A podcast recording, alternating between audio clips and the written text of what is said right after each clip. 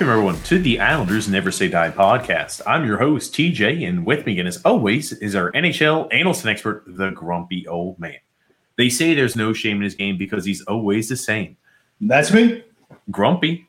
Um, are we expecting to see you in a little bit more of a pleasant demeanor after the recent three games the Islanders played here over the last little uh, four day stretch? Well, five points out of six. I'm happy about that. But of course, bing, did you hear that ding? That's that's my happiness, but I'm not going to be totally happy because once again, the Matt Barzal bashing uh, continues by the useless armadillo Trotz, the company lackey Butch, and you know uh, the hair challenged uh, AJ Mleczko. Grump, grump, grump, grump, grump, grump. I'm sure we're going to get into it. I do want to get initial reactions. Grumpy old man. The Islanders beat the Boston Bruins. I don't know, 3 0 0, have beaten the, the Bruins three games in regulation so far this year, albeit uh, Bruins defense was a little bit decimated uh, for this last most recent game. Playing well though against the Bruins, and uh, we come away with one win in regulation against the Penguins and a loss there in overtime. Again, those are going to be, th- you know, that's those are three games against teams that are uh, playoff caliber teams. Grumpy old man. Initial reactions. Uh, we should have got all six points. I felt we outplayed Pittsburgh uh, yesterday, which was Saturday night. Uh, we gave it away in the third period, and then you know Kris Letang, who hasn't scored on anybody the whole year except for us, uh, did it again. Another two goal night for him. So yeah, I'll be honest. It always seems like the Islanders, and again, this is more of this is more of an Islanders issue, I guess you could say, even dating back a year or two ago. But anytime if you're running across a hard time period throughout uh, the season, and you're a little bit of a lull, if your team was struggling or a certain player was having an issue, play the Islanders, and they're guaranteed that one player that has been absolutely invisible all season long will have a spectacular performance. And it seems like Kris Letang has just had the uncanny knack of scoring against the Islanders this season. Yeah, without a doubt. But here's the thing: you don't sell Kris Letang short. He's a really good player and has been for a long time. It's just it's weird that he hasn't done anything against anybody else this year. For certain, grumpy old man. I'll tell you. Um, I'm sure we're going to talk about it here throughout the podcast today, grumpy old man. Josh Bailey. I think not tonight's game, because we're recording this here Sunday. We usually record on Saturdays, Grump, but because we had a game here on Sunday, and we're going to be having a few games coming up here on Sunday, Grumpy Old Man, I think we might be switching it till Sunday after games, Grumpy Old Man. Ugh. I mean, I don't know, but you know, you're messing. I am very regimented in my style. You understand? Am I so, messing up your feng shui? Not that. Well, not my feng shui, because you know that's how you decorate a room so it looks good. But no, just, you know, whatever. Here's the thing I'm flexible. I know you're not, you're rigid, uh, but I am flexible. So I will go with the flow. Okay, good, Grumpy. But before we really jump into things, we have to read from our sponsor today, uh, DraftKings.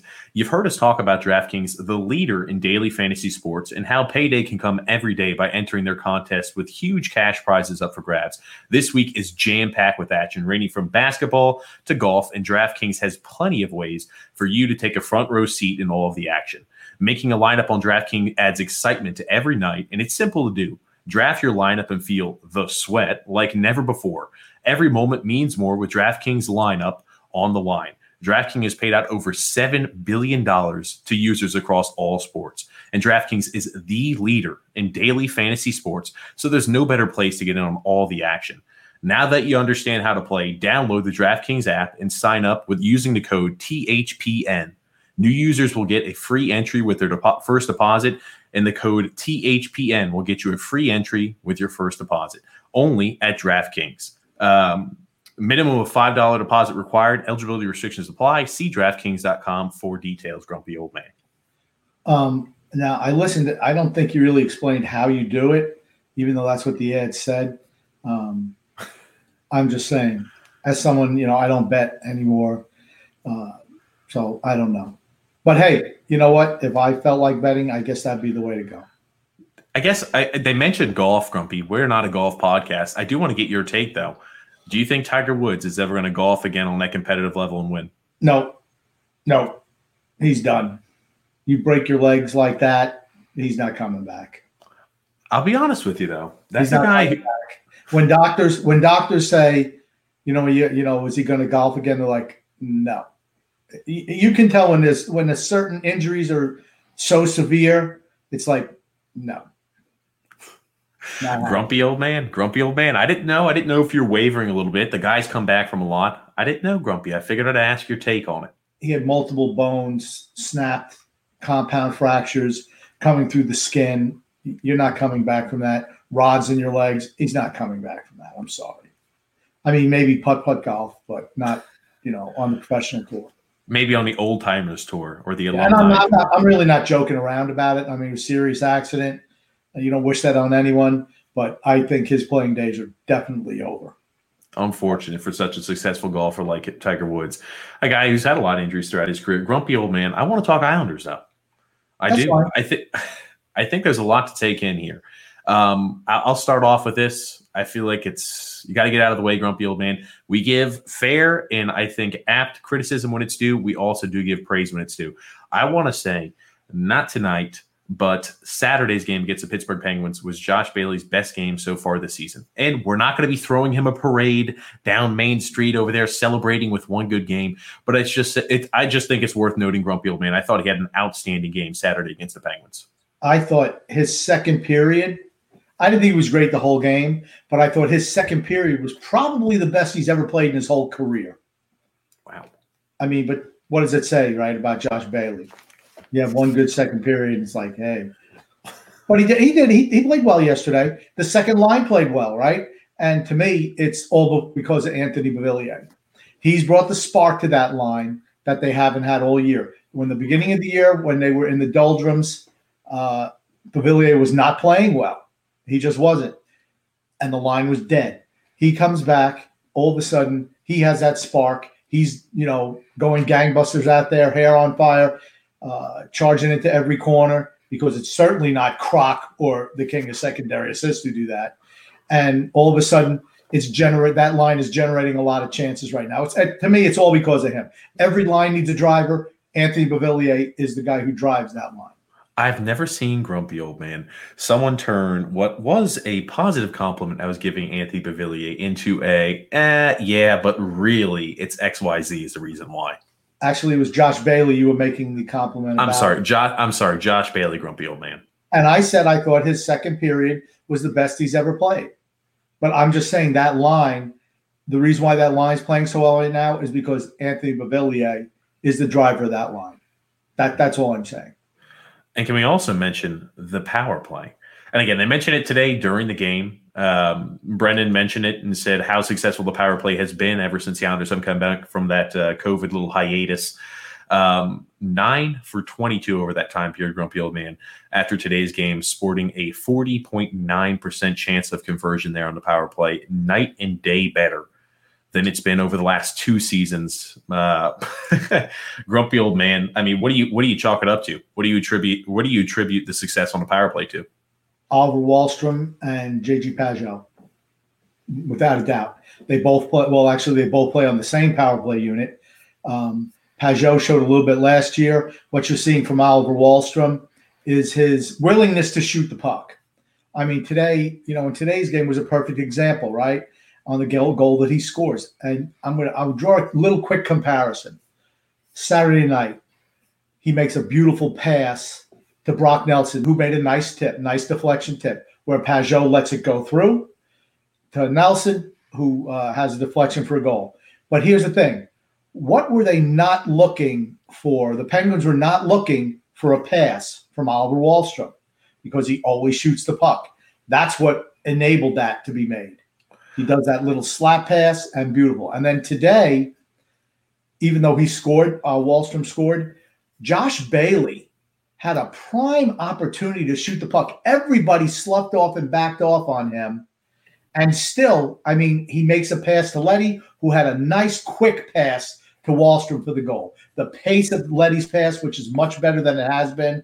As you know, I often accuse Letty and Bailey of just kind of playing patty cake with one another, nice little soft passes back and forth. This had some pace to it over to Wahlstrom, and he just one time that rocket into the uh, the far outside corner. I mean, I thought it was, oh, there it is right there. I mean, I thought if you look at it, I had some, I mean, that's in slow mo.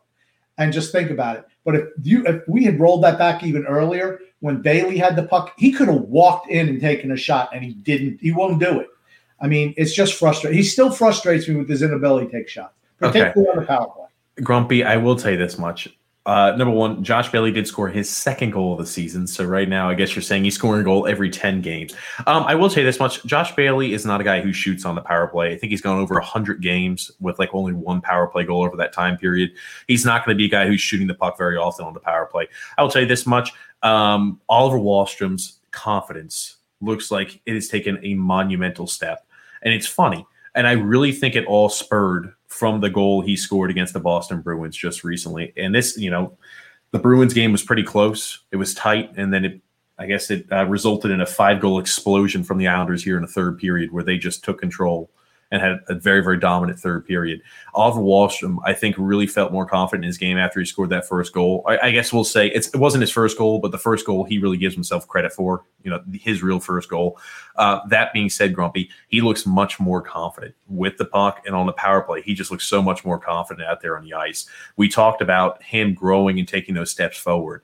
I think – it was that moment right there against the Boston Bruins where he scored that goal. I think that is going to be the switch. That was a light switch for him this season. I really honestly believe that. Some players have that light switch moment, grumpy old man. I think Oliver Wahlstrom is going to have that, and that is his light switch moment.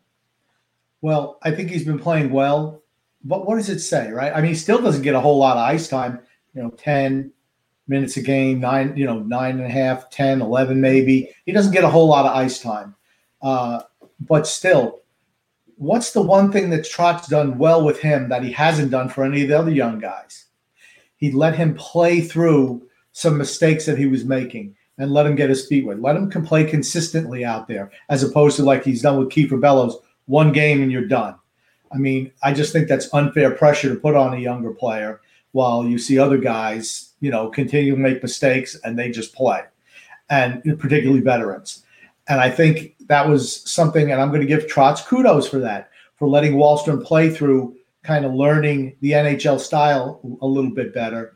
Uh, and now you're kind of reaping the div- dividends. And if he had done this with multiple younger players, we'd be better off in the long run right now. Hmm. Grumpy old man. Um, yeah, I think I think he was looking a little tentative out there on the ice early. I think he has found his game. He's shown much more confident. And instead of him being more reactionary, I think he's more being proactive, especially on the offensive side of the puck. He looks much more proactive in the zone, which is what's creating these opportunities and chances. We had talked about it, grumpy old man, the trigger man position and how Oliver Wahlstrom is going to be the guy in the trigger man position. We've seen it over the last two games. You're right. It was a beautiful pass there uh, by Wahlstrom last night, Saturday, against the Penguins. Jean Gabriel Pageau did a great job of not being greedy, understanding what the actual pass was intended for. And, and it goes right to Brock Nelson. He's able to redirect that, and that was beautiful. Um, power plays looking great. No real complaints about that. Again, like ideally, you'd like to have maybe Wahlstrom on the first line. The and I'm using air quotations here, the first line power play, because at this point, though, I it's you can make definitely an apt argument saying that the second power play unit is actually the first power play unit right now based off of production. Well, but why, right? You have a guy who's willing to shoot the puck. I mean, that's the difference. And he can put it on net. That's the difference between the first power play unit and the second one. Ryan Pulock, he has willingness to shoot the puck. He just can't put it on net. Uh, you know, Barzal, you know, for as good a sniper, and he is a good sniper, he's a pass first guy. I mean, Dobson will put shots on net, but you know, he's just to put shots on net. Lee, he just stands around out there and hopes for deflection. I mean, he's he's not a guy that you know is gonna. Hey, I'm gonna put. You're never gonna see Anders Lee in the trigger spot, right? Just not gonna see it. No. Uh, and until they get somebody better on that unit, they're going to continue to struggle. It's going to be it's either Jordan Eberle or uh, Matt Barzal. I mean, th- those are the only two guys who are really willing to shoot the puck on the first unit. On the second unit, Wahlstrom is the guy who shoots the puck. I mean, I'll be honest. I mean, in the second unit, you have a lot of guys. Brock Nelson's not afraid to shoot the puck, and ne- neither is Jean Gabriel Pageau on that second unit, grumpy old man. And yeah. again, Jean Gabriel Pageau has been hot, hot, hot. Last 10 games, eight goals, one assist, grumpy old man. The production's been unreal from him. I mean, even though he plays a lot of, a lot of special teams minute, essentially he's a third line center, grumpy old man. The production has been far more than I guess what you could say his technical classified role is, even though he plays a much larger, much larger piece of the pie. Yeah, I, I'm. I, I Pageau will definitely shoot the puck, but Nelson they put Nelson in the Anders Lee role, which is just to stand in front of the net and try to deflect pucks. So he's not shooting the puck, if you know what I mean. He's there, you know, for garbage goals, you know, anything that's loose in front of the net. Well, you know, you know what I'm saying. Ugly goals. I, I know what you, you mean. Know, ugly goals. Yeah, he's he's not a guy who's going to be launching shots. That's that's just not his position on that line. And like I said, if Pulock could actually put the puck on net, uh, you know, uh, first of all, as everyone knows, I'm absolutely against having a defenseman in the trigger spot. I just think it's a mistake. You know, wingers score goals. He's got no goals this year. Why is he in the trigger spot on the number one, the trigger spot on the number one power play? It just makes no sense to me. Uh, but you're seeing increased. Uh, Anthony Beauvillier is another guy who's not afraid to shoot. I'm glad to kind of mixing things up a little bit, but I think the first unit will get there. I just wish that we had a better guy at the at the trigger position. Well, yeah, again, like the trigger position is meant to be a guy who can have that accuracy, who has the hard shot. Pulock's got the hard shot, doesn't have the accuracy, shouldn't be in that position. Um, but again, it's real hard to argue right now just because of the success of the power play unit as a whole. I mean, after the after the COVID break, there, grumpy old man. I mean, the the power play unit as a whole, which is all that really matters, has been producing. Um, sure, once things kind of do mellow out, because I don't foresee us continuing at a forty percent clip here the rest of the season. As things mellow out, as they always do, that's when you think, okay, now it's really even more important to have the guy on the primary power play, the trigger man who can actually hit the net, grumpy old man. Uh, there's definitely a lot of points to talk about here, Grump. Got a few comments I want to show you here. Scott saying, can Barry please play Sorokin more now that he's shown he can play in the league? This is something and a point I wanted to ask you, grumpy old man. Sorokin plays, gets a shutout tonight. Uh, look good, look solid. Uh, last night against the Penguins, Varlamov didn't look great. That was, and again, he's had an outstanding season so far, so it's worth taking it in that grain of salt. But it looked like he was he was struggling. Uh, the majority of the goals were his fault. And uh, Grumpy Old Man, you could definitely say three of the four goals the Penguins scored was was against Varlamov. He slips on the first one. The second one, he kind of just whiffs on it, goes right through his body, and the third one kind of gets knuckled past him. Those are definitely three goals he wanted back, and it wasn't a great performance by Varlamov, Grumpy Old Man. What do you think the split is going to be the rest of the season? Now that it seems that Sorokin's a little more confident and comfortable back there in net. I can tell you what I'd like to see. I'd like to see 60 40 the rest of the way. That, that's what I'd like to see. Sorokin's game is, here's the thing his positioning is really, really solid. I mean, really sound. You don't see him rushing. You know, that's one thing you always saw with Thomas Greiss. You can always tell when he was going bad. He was all over the place. Sorokin is really smooth back there with his positioning, and he's got a great glove hand. He still needs to work on rebound control. I mean, I don't think he was. He had a couple of shots that were testing for him today, but for the most part, the Islanders' defense and just limiting them to shots, period, was outstanding. And you know, I could think of maybe one, only one or two, what I would consider uh, high risk chances for them today. And he made, you know, obviously both saves. Um, I don't think he was superior today. He didn't have to be, uh, and it was because of the team the team defense we played today. It was an outstanding game for us today, Sunday night. Yeah, absolutely. Again, a little Sunday special, grumpy old man, instead of Saturday. I will tell you this much though. Uh, you mentioned about the 60 40 split. That's ideally what Barry Trotz said he, when he started off the season, he would he would have liked to see is a 60-40 split. And as of uh, right now, it's been more like an 80-20 split. Brendan Brendan also mentioned that. Brendan Burke mentioned that there on the on the broadcast today. Um, it's been more like an 80-20 split. Uh, I think we need to see that kind of starting to change a little bit. I really do. And the thing is, like, I, I am not sure I attribute Varlamov's poor play Saturday just as like a one off, or maybe he's getting a little tired. You know, you really can't take too much into account to a grumpy old man. That being said, you want to make sure he's got fresh legs. You want to make sure he's getting enough rest there. He's not a spry young goalie anymore. Goalies last a long time, but it's not like he's 20, you know, mid 20s or anything like that anymore. Grump. Yeah, well, this is what we've talked about, right? You can't roll him out there every night. You got to play the. You, what he's done, what he should be doing, he should be breaking Sorokin in he should be he should always been playing at least one out of every three game out of every three games. So like a 67-33 split. Absolutely. The fact that he hasn't, that's on Barry Trotz. You want to get him acclimated as quick as you can uh, to the NHL style. And that's why I always said, you know what, if you're not going to play him here, send him to the AHL. Let him get let him get some reps down there. But if you're going to actually play him up here, 60 40 is what it needs to be the rest of the year. Why? Because it keeps him involved mentally as well as physically, and it gives Varlamov some rest that he's going to need. Because you're going to need come two goalies down the stretch. You're going to play an awful lot of games, a lot, a lot of back to backs. He needs to play a little bit more often. Yeah, Grumpy. I was looking at the schedule. It looks like at least the next two weeks, Grumpy old man, we're going to be playing three games in a four day stretch over the next two weeks. It looks like we've got Thursday, Saturday, Sunday matchups for at least the next two weeks. Again, you're going to want to make sure that you've got a competent goalie. It looks like Sorokin, even though he did have a long time period from one game to the next, looked like he filled the role just fine today, felt confident in himself. We, we need to start seeing Varlamov get a little bit more rest. Um, now that I think that Sorokin is more confident in his play, Grumpy got a few comments here. Uh, Jason Schwartz saying Bailey is on fire, grumpy old man. It's funny, right? He goes from struggling, he strings together a few games where he puts up a few multi point games, and all of a sudden, hey, tide changes a little bit for people's opinion sometimes. Not mine. I, I, I understand Grumpy Old Man again. I just think that Saturday probably the best game he's played there as an Islander, uh, the best game so far this season. I, I you know, bar none, uh, Grumpy Old Man. But it's definitely something. I, if Bailey starts to produce, hey, that's Bailey, icing Bailey, on top of the cake. Okay. Bailey is not going to produce. Okay, he'll still get his secondary assists. Um, he had a primary assist tonight, Grumpy Old Man, on Sunday. Yeah, he did, but that was all JG Pageau, honestly. And why? But why? Why is that the case? Because he's not a threat to shoot. So everybody backs off him. I mean, I want him to shoot the puck more. If he actually shot the puck a little bit, I mean, I know he doesn't have much of a shot either, but at least the threat of shooting the puck will open things up for other players. Hmm. I mean, he's he's just not a threat to shoot, and it drives me crazy. I yell at TV all the time: shoot the puck, shoot the puck, shoot the puck we we talked about this grumpy old man maybe doing a um, a special day where we had like a time where we actually covered the game live because we did have people ask about that before in the past.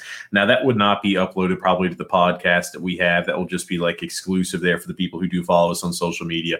Just so again like I'm, I'm down to try it grumpy old man. I'm worried you tell me that you like to yell and scream at the tv grumpy old man. I, I'm only, I can only I can only wonder what what what we're in store if we were to do something like that it would not be G rated. I can tell you that much. well, we got a comment here from Alexander saying, "I've been impressed with Sorokin. He's really stepped it up when it when uh, when counted on." Yeah, I mean, I think the team really didn't support him much in the first few games, but you're seeing him settle in a little bit more, right? So, I mean, that's what you want to see. That's, I mean, that's the goal is to have him ready where he can take over the mantle as starter uh, beginning next year. I mean, that's what you want. And you want it where, okay, we can split 60 40 or even 50 50 with Varlamov going forward. That's a good situation to be in. And that's, I hope by the end of the year, that's exactly what we have. I think he has improved. I mean, he's had two shutouts, I think, in his last three games. Can't do much worse than that. Yeah. Yeah, Grumpy. I, definitely think we're going to see the games increase, especially as we're starting to play more of a back to back scenario here, Grumpy old man. Comment here from Brian P saying Wahlstrom is getting better every game. The power play is better with Wally on it. I definitely agree. And I think the confidence has grown with him significantly. It's almost like a day and night switch, at least is what I've noticed. I, I think it's been like a progression, but I think it was day and night.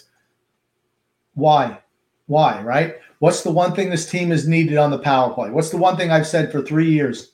TJ, that this team needs on the power play more talent. You get a kid whose talent is shooting the puck and scoring goals. And bingo, bango, all of a sudden your power play is working better. It's not a mistake.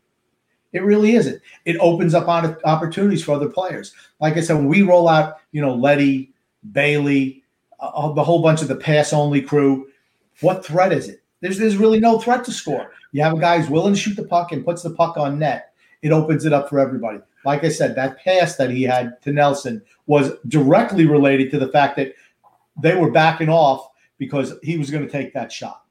Grumpy old man, I like that. The pass only crew. I know we mentioned that I'm in the works of putting together some merchandise for us, but I like that. I feel like that could be a little catchy one. The pass only crew, grumpy old man. And you know who would be the, the guy would be Bailey is the number one guy. Okay, he'd be the leader. Gotcha, Grumpy Old Man, the, the head of the food chain. What's up, Tommy? Tommy, uh, celebrating his 50th birthday, Grumpy Old Man. I know nowhere towards the Grumpy Old Man's age, but congratulations there, Tommy. He's a whippersnapper as far as I'm concerned. Uh, and Alexander also saying, I think Wahlstrom can be the sniper that the Islanders have been looking for. Uh, people were asking, uh, you know, even throughout live streams and as of recent, like on social media, when are we going to see Wahlstrom kind of step into the role and be what he was advertised to be? I think we're seeing it right now. I really do, Grumpy. Yeah, I mean that's that's what he was drafted for, even though it wasn't Lamoriello's draft choice. Um, that was the previous regime uh, and all those scouts. Yeah, believe me, he didn't make that pick because if he did, it wouldn't have been Oliver Wahlstrom. It would have been some some ham and egg or hack who's Stop. you know capable of playing fourth line minutes. Stop, grumpy old man. Give him credit where credit's due. He was technically the general manager during that, even if you don't think he had a huge hand in that pick, grumpy old man. He was technically the general manager there.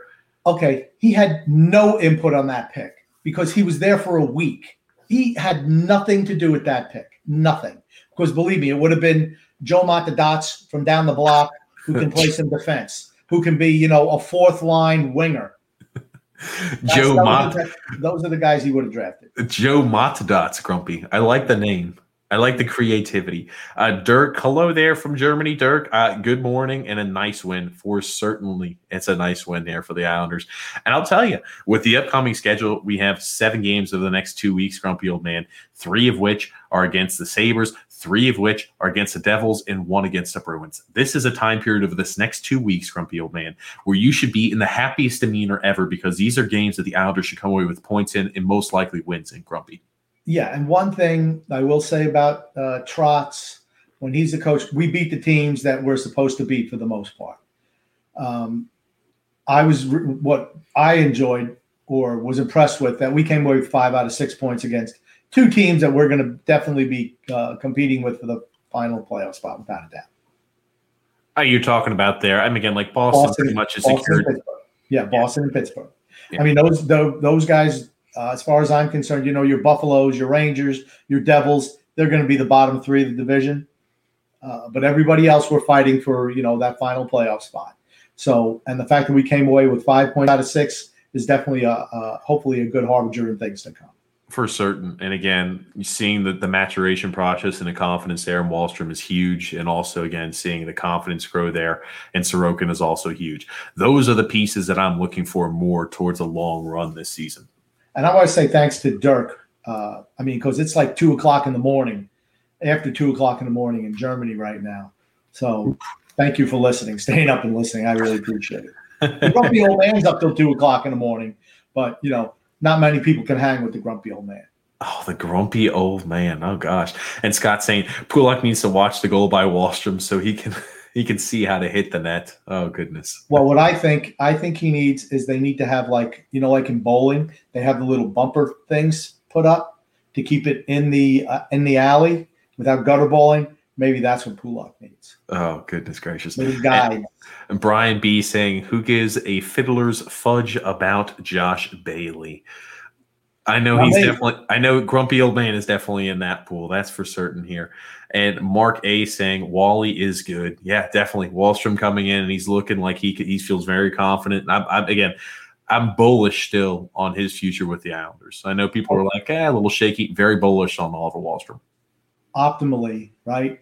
You want a guy on an entry level contract who's putting up reasonably good numbers, right? What does that mean? It means you can dump some of the garbage dead wood that we have on here and not hurt ourselves offensively, which is where we struggle as a team. It, it also, Grumpy Old Man, gives you more flexibility when it comes to lineups in the future. When players, for example, do go through those spells where, you know, Barry Trotz is mentioning we need complete buy in from players, we need more effort, we need XYZ. It gives you the ability to say, you know what, we don't believe again, just throwing names out here, not singling anybody out, but talking about the right wing in particular. Hey, either Jordan Eberle or Josh Bailey, you guys are on the first two lines. We don't feel like XYZ is performing well enough. We've got Oliver Wahlstrom who's performing, who's hungry. We're just going to switch roles here. You have the ability and the flexibility to do that, which again, anytime people are consistently fighting for spots and consistent roles, that always drives the best performance. Yeah, but that's not the way Trotz operates, honestly. Uh, he's this, he's had favorites. He plays favorites uh, with guys on the team. Just you hear the way he talks about some players opposed to others when they make the same mistakes, the same exact mistakes, and it infuriates me honestly. Um, and I'm sure we're going to talk about Barzal and Pageau with the penalties that you, the two exact same penalties, and he absolutely shreds Barzal as well as the minions in the Islander cartel media that just likes to roll out. You know, Barzal needs to do this better. He needs to do this better. You know what else he needs to do better? Maybe they should sit him out for a week and so let's see where your team is. You know what? Tonight he was just he was getting rode hard by some of those Pittsburgh guys. No penalty call, and you wonder why he gets frustrated. So what should he do? Yesterday he got, and it wasn't his thing. It was a high stick penalty on Malkin. Okay, it was in the defensive zone, and he did get the stick up. Now here's the thing: that thing barely touched Malkin, and the guy who's looking right at the play doesn't call it. It's the guy all the way down the ice who makes that call for the high stick, and it was a high stick. Okay. And they're like, oh, a terrible penalty. He's, oh, got to be more careful with the stick. And then the third period in the offensive zone, Pageau does the same thing and gets Letang right in the face. And here's Butch making excuses for him. You know what? At least be consistent. If you want to rip one guy for doing it, just rip the other guy. Don't say that one guy's fine and the other one's not. And then you hear the armadillos talking about it, saying, well, you know, there are good penalties like Pageau's, that was just bad luck. It was a good hockey play. Anytime you got your stick up in somebody's face in the offensive zone, it's a bad penalty, Barry. I hate to tell you. Well, grumpy old man, you talk about this. I made a little tweet about that grumpy old man. And again, I thought, and I always think that Pittsburgh does this. Pittsburgh has certain members of the team. I think Malkin does it. I think Letang does it. I think Crosby does it, where they fall down extremely easy, grumpy old okay. man. We talk about this again. It is a penalty. It, you know, it's worth noting. It's a penalty, but man, oh man, I hate when I see the embellishment from any type of team. I'll say the Islanders really don't do that. Most hockey players don't do that, but the Penguins seem like they have a few members on that team, Malkin specifically, Letang specifically, Sidney Crosby specifically, where they manage to just fall down with the legs fall out from underneath themselves. I mean, look at this. Come on, that's pathetic. Okay, oh. okay, but would you not say that he's being careless with the stick there? For certain, he is. But this is my thing, Grumpy. Grumpy. This is my thing, Grumpy old man. Right? It's not just a one-time thing. People are looking at Matt Barzal and they're saying, "Oh, his penalty total is very high. It leads a team in total penalties taken. He leads a team in penalty minutes." So that's what people are looking at. Doesn't matter, and it's easy to overlook that he's drawn more penalties than anybody on our team by a country mile. People overlook that grumpy old man. I will tell you, yeah, he's he's reckless with the stick. People are just talking about as a whole. Matt Barzal has had an uncharacteristic year where he's taken more penalties than he has there in the past. That's what they're talking about, Grump. And I think that's where the the um, what do you call it? The Islanders cartel media, and that's the point they're trying to make. Well, but here's the thing He's the only one who's actually engaged in trying to do anything on that team. Josh Bailey's not going to get one of those penalties. Why? Because he does stand around and just pass the puck to somebody. So, oh, hot potato with Josh Bailey. He sucks. Uh, Butch, you know, Butch said another thing last night, right? He goes, they were they were uh, on the they were a man down, and Bailey's on the penalty kill, right? So he comes skating in, and Butch he goes actually drives towards the net, if you could actually believe it, from Josh Bailey. Actually made a move towards his kryptonite the goal. And he actually went to it. And Butch says, What a gutsy play by Bailey. I'm like, Are you kidding me? I mean, what do you want as children? Why are you why is it a gutsy play because he actually went to the net? That's what you're supposed to do. You're playing on one of the top two lines. And of last week, he was on the first line. Should he not go to the net? I mean, maybe I know he's I know he's I was going to use a really derogatory. Maybe that's what maybe that's how he plays most of the time. But you know what? Man up be a little bit more aggressive. I don't want to hear that anytime you, one time you go to the net, it's a gutsy play. Really? Grump, I want I want to stop you, Grump. I'm laughing because, and again, like for people who listen to it and don't watch either the live stream or the video there on YouTube, which we post, they don't get to see the reactions. They don't get to see the give and take, Grumpy old man. Josh Bailey is improving play, Grumpy Old Man. And I just love it all the time. We're like, he sucks. I, Grumpy Old Man, I love it. You're so consistent, Grump. We got a few comments here. Uh, Jerry S. there saying, um, Bro- uh, Croc, I'm sorry, Croc Nelson needs to be demoted to the third line and bring up Jean Gabriel Pageau to the second line. More ice time, no? Um, I don't. Uh, here's the thing I don't like the fact that they're even the second line now, honestly. I think the third line is playing better than the second line. And that's even with that other hack, Michael Dal Colle, on there. I mean, at least he knows his role. Just hustle, we're not gonna. I'm not gonna produce anything, but I'll just skate real hard and try to Try to do something. Try to get involved. He's he's a he's a he's a bottom six forward, grumpy old man. I don't know what you're expecting, and he's not a bottom six scoring forward. He's a bottom six forward who goes ahead and puts effort, and he's essentially just a grinder. Again, that's true, but Josh Bailey's a bottom six forward too, as far as I'm concerned. He's a bottom six or two, masquerading as somebody who you can play anywhere. You know he can play anywhere? Because he's not good enough to stay anywhere. He sucks. I'm sorry, yeah. Okay. He had, he had a good period yesterday, and he did, and I acknowledge that. But then he goes right back to who he is today, and he did have two assists today. The the, the quietest assist you ever see is from that guy. I think one was a primary, one was a secondary, or were they both primaries? No, one was a primary, one was a secondary. Grumpy old man. I'll tell you this much, Grump. I, your hatred for your for Josh Bailey. Again, I'm not championing Josh Bailey. I think he had an excellent game though. Two not two not okay. last time. I do not hate Josh Bailey. I hate the people who think any if he has one good game a month or a quarter, he's like the greatest thing since sliced bread. No, he's not. He's just a, he's just he's a jag. He's just a guy. He's easily replaced by probably a hundred players in this league, or you know, can replace him. There's nothing special about Josh Bailey. And I, once again, oh, he's so smart. You know, his eye hockey IQ is so good. You know what? I wish his shot would be better or his physicality would be better. Something that really counts for. I don't care that, you know, he could play good uh, strategic or whatever. He could play, you know, some type of, uh, you know, game, strategy, strategy game. Yeah, yeah I, I, I, don't care about that. I'm gonna interrupt you. on the ice. I'm gonna interrupt you, grumpy old man. You call so many people average. I can only imagine, grumpy old man. If everything goes well, we still have this podcast. We're still doing a live stream five, six years down the road. Let's say some players retire. I can only imagine, grumpy old man, trying to get somebody here on the podcast that you've riddled with the terms of average or below average on a consistent basis, or a jag. What that would be like interacting there. with Grump. I always think about that. I always have that in the back of my head. If we were to ever get one of those type of players on the podcast, Grumpy Old Man, what it would be like. I don't know if we'd have to make them like a montage beforehand so they'd be able to hear because I know they don't listen to the pod, or maybe they do. Grump. I'm going to say they probably don't listen to the podcast, but all the times where you're just coming at these players, I think it would be, I think it would be comical. It would break the ice. I think they'd be too scared to do battle with the grumpy old man. Oh, Grump, is that what it is? They'd be too scared. We're going to move on here, Absolutely. Grumpy. Uh, Dirk saying Wahlstrom's getting better and better. And he also says, so was Holmstrom in Bridgeport, Grumpy. So was Holmstrom in Bridgeport. You know who's doing better, though? Phil uh, Tomasino and Connor McMichael. They're doing better. They're scoring a lot of goals in the AHL. I looked. Yeah. It's funny. I was even gonna. I was even gonna have myself a little chart, my little rolling Tomasino, McMichael, Kaliyev. Kaliyev is not doing as good. And then Casper. I was going to throw him in there. It's funny. It's I got to interrupt you. It's funny you mentioned how Kaliyev's not doing so well. I think he's had seven or eight games played right there. He's got one goal, three assists, something like that. Grumpy old man. Did you know Alex Turcotte only has played five games, same exact AHL affiliate, completely kept off the score sheet. No goals, no assists for Alex Turcotte.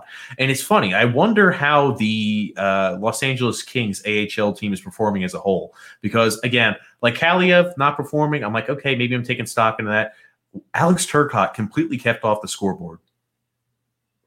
And again, like Alex Turcotte can play. I've seen him play on multiple different occasions. I saw him laid it up last year in college. I saw him perform there in World Juniors. I know Alex Turcotte can play, and he completely kept off the score sheet. So again, like I'm complete. I'm monitoring all these players on a consistent basis, grumpy old man, because you bring it up. I have to be prepared. Are you monitoring Phil Tomasino because he's the guy who I wanted? As anyone who listens to this podcast knows, he was the guy I wanted worse than anybody. He's the guy I want. Six, games, six games, grumpy old man, three goals, three assists, if I recall. Right. And McMichael, I think, has played seven games. He's played seven games, has four goals, and I think two assists. Okay. And what's Casper have? I think six I think games, two goals, two assists. Two assists. Again, it's not all about t- points and number production down there in the minors, as we all know. It's a, it's a developmental league. It's a lot more than just numbers. Grumpy old man. That's all I'm going to say. Yeah. Okay. Well, I'm just going to say those guys are putting up better numbers. And you know the reason why we didn't draft Tomasino is because they reminded him too much of Matt Barzal, and we know that the management staff really doesn't like him. We're going to punish him any chance we can. Eric saying, "Great win by the Owls." Certainly, it is. Um, Brian, I like that. I loved. I love that little. That's a, a Chico Resch, uh, Chico Resch looking mask. It's great, just great. Mm-hmm. And Brian B saying, I got a better chance of winning a pickup game of sticks than Pulock getting a power play goal. Again, I'm not gonna I'm not gonna read it there just for the people listen. I guess it incentivizes people to watch the YouTube or watch the live stream if you can, so you get to see all the content. But uh, we'll just go ahead and leave it at that. There, grumpy old man Brian B. That reminds me of the movie Blended with Adam Sandler and um, who who was it? Drew Barrymore. No, no, no. Jennifer Aniston. Oh, no. Uh, Blended is with uh with Adam Sandler. Drew Barrymore. No, no. It was one with uh, Jennifer. Maybe it was Go for It. Go for It. Brooklyn Decker was in it. Nicole Kidman, uh, Adam Sandler, and uh, Jennifer Aniston, and Dave Matthews from the Dave Matthews Band was also in it. And they had to have a thing where uh, they had to pick something up with uh, whatever they could without actually using their hands and get it up to their faces. And, you know, how Dave Matthews did it, he picked it up with his butt and was able to move it up. So I, I just made just reminded me of that. That's all. Oh goodness gracious! Yeah, Sorokin looks relaxed and confident, and net needs to play more. I think again, this is a perfect case that going forward, he should get more than just the occasional rare start of "Hey, I played twenty percent of the time." You know, it, we expect there was going to be a little bit of time period. He was going to get acclimated to a grumpy old man. It looks like he's pretty much acclimated to it. He's ready to go here going forward, which is always confident. He has arrived there. And that's what Brian John's saying as well there. Oh my God, guys, Sorokin has arrived. Again, I don't think he faced crazy opportunities coming his way, but he does look much more comfortable. Probably the biggest point, as you mentioned, to work on the grumpy is rebound control, just as you mentioned mm-hmm. earlier. Yeah, his glove hand is you can tell he's got a good glove hand. Now he did bobble one out into the center of the ice because he missed the snag. He was trying to do a flashy snap save and it bounced off. You know, you need uh, he's young. Well, he's 25. He should know better, honestly. Maybe Barry won't play him for another six months because he did that. Where Sorokin, you know, can tumble around out there on the ice left and right, let give wide open goals. That's cool because uh, he's one of the he's one of my guys, uh, but not Sorokin. So you know, but that's the way Trotz is. That said, he's really composed back there. You can tell he's getting more comfortable in the net and on the bigger ice, sur- uh, smaller ice surface. So I'm happy with his uh, with his uh, advancement so far, and hopefully we get to see more of him. I was about to say, and it's it's funny when you look at the schedule upcoming. Tuesday we play the Devils, and then on Thursday we play the Sabres, and on Saturday we play the Sabres, and on Sunday we play the Sabres. So I'm thinking here over that stretch, calling me crazy, grumpy old man. What I would do, I'd take this outlook. I roll Sorokin again on Tuesday. On Thursday, I play Varlamov. On Saturday, I play Sorokin. On Sunday, I play Varlamov. Again, I think Varlamov, and they talk about how condensed the schedule is. I think it's nice for Varlamov to be getting those extra breaks and an extra time period off. And I think he's going to be relieved of that too, where it's not like, hey, I've got to be playing every single night and be, you know, dot my dot my I's and cross on my T's every single night. I'm out there almost 80% of the time. Again, goalies used to play like that, where they'd play, you know, 60, 70, 80% of sometimes games over a season. That's just not how it is anymore. No, it's not. You used to have one guy who would just play every single like Glenn Hall, I think played I, I want to say over 500 consecutive games in that. Um, I, I could be wrong on that, but I mean, when he played for St. Louis, I know he played a boatload of consecutive games for them. Uh, yeah, but goalies aren't like that now. And you know what? Well, this is and this and again, it wasn't even like this is even back during the Glenn Hall days, Grumpy Old Man. And I was thinking about it. Even think back to Roberto Luongo's time period, Grumpy Old Man. You think about his early time in the early 2000s, he had sometimes 70 starts, 73 starts in a season it would be unheard of to have a goalie have 70 starts in a season and throughout a year. I mean, you don't see splits of 70 to 10, 10 games anymore. You just don't see that anymore. They usually rely mostly upon like a dual system. I know the Islanders have significantly relied upon a dual system here as of recent, but very rarely do you see goalies getting 80 or 90% of starts in a season. Yeah. I mean, how many games Brodeur play on average with the Devils? I'm going to say it's probably in the 60s as well uh, for a year. So, but you're right. The game has changed uh, for better or worse. Um, it has changed. You know, we play multiple goalies. We don't want to hit anybody. We don't want to fight anybody. We don't want to breathe too hard on guys. It's interesting you talk about that, Crump. I want to get your opinion on that breakaway Casey Cizikas had, where the Penguin, I think, kind of he hit him up high with the stick, didn't hit him in the face, kind of hit him in the shoulder. Um, This is my point, Grump. The way the game is played today, it's certainly a penalty. But when I see that, I think to myself, I'm like, oh man, it's just some more than namby-pamby. You put a stick on somebody, put a stick towards his hands. It's a penalty in today's game. The game is completely different than it used to be. Without a doubt. That said, that's a penalty. Uh, that's a penalty 10 times out of 10. And I can't believe the referee did not call it. Uh, that's a penalty. Should have been. A, and then, you know, Brendan goes, well, maybe he didn't call it because he would have had to call a penalty shot that's what did you really say that out loud? I mean, because it's just so dumb. You know what? If it's a penalty shot, it's a penalty shot. If it's a penalty, it's a penalty. Don't make excuses for the referee. He's staring right at it. The stick hits a guy in the head and he, and he, he doesn't call it. How do you not make that call? And then you got, you know, I'm going to bring it up again. Sidney Crosby, Cindy Crosby cross checks Pulock, openly cross checks him right in front of the referee. And then Beauvillier cross checks him, which would be a retaliatory penalty, which we know if Matt Barzal does that, oh, beat him down, lets everybody tell us you can't be like that. You can't retaliate, right? But what happens? What happens when Beauvillier does it? Does he get reprimanded by the team? No. Does he get benched by the team? No. Jordan Eberle commits a like penalty where he pulled the guy down the third period. He gets benched for a shift. Why? Why do some guys get benched and others don't get benched? And then, you know, Butch, the company lackey that he is, can't help but say, well, you know, sometimes you got to do that. It sends a message. Well, what message are you sending? That if you're not part of the little the click, the favorite, the the Trotz click, that you know you're going to get benched and penalized like Matt Barzal, like Jordan Eberle. But if you are part of the click, uh, then you can do whatever you want. Leo Komarov, five minute penalty, rolls him right back out there, gives up a goal because he's slack coming back, and he gets to start and get promoted to another line. What kind of message does that send? We've I've always I've always talked about it, Grumpy. We, you know, we we share the same exact opinion on that. But I'll tell you one thing: when I see stuff like this from Crosby, and again, I, I understand, and I try to put myself in a shoe. If that's the Islanders, let's say Matt Barzal was hit earlier on in the game, and he was and he was you know cross checked there in the boards the way he was. I would want them to respond back with that. It's the best player on your team. You got to respond. But Matt Barzal, when he does stuff like that, this is my thing. I, I always feel like Crosby is always go back to the reliance that the referees are going to protect him. And again, he's getting chippy right here. Anthony Beauvillier is not really doing anything. The referees come immediately to save Sidney Crosby. If that's the case, Matt Barzal is in there and he's getting rough and tumble with the guy. It's just funny. It's like uh, it's it's always been a difference. It's always been a part of Sidney Crosby's career where you can always rely back upon the refs if you were to ever do anything like that. Because most certainly he's getting chippy right here in the clip we're showing grumpy old man. And again, you know what? You want to get chippy, go ahead and let him mix it up a little bit. I have no problem with players getting chippy, but don't let a guy go ahead and take a few swings at him. You know, I, he's obviously not taking swings. Don't let him take a few cross checks at him right here, and the referee goes ahead and stops everything. I'm like, come on. You want to know how you stop that? You send Ross Johnston out there, and you have him cross check and knock his teeth down his throat. He ain't going to be doing that anymore. That's how you stop it.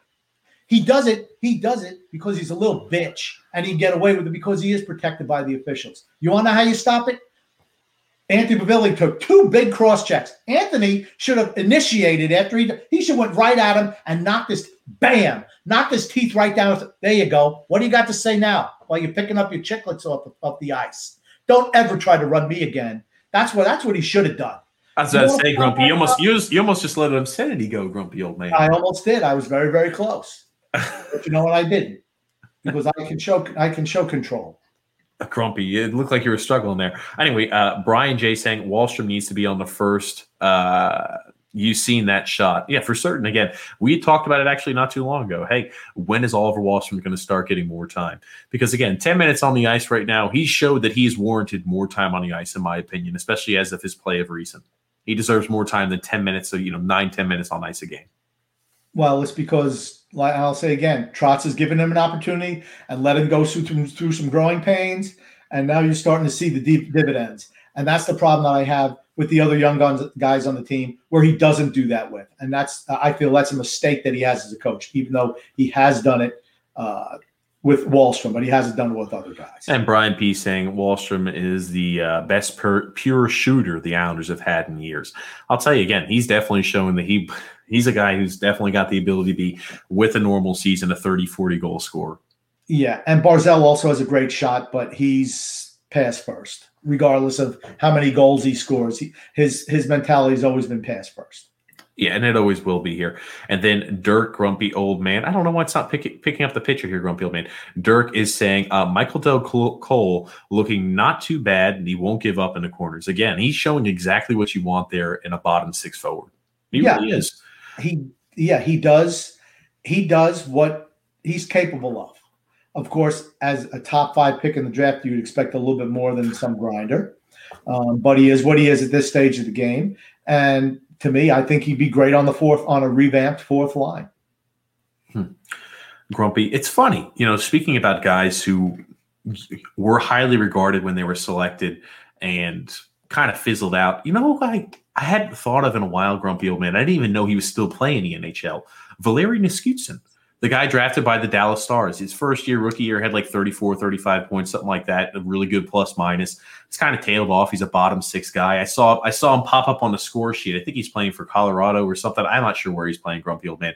But I saw Valeri Nichushkin's name, and I, I, thought to myself, how many guys that are top 10 picks really do fizzle out and never actually live up to the real the real status?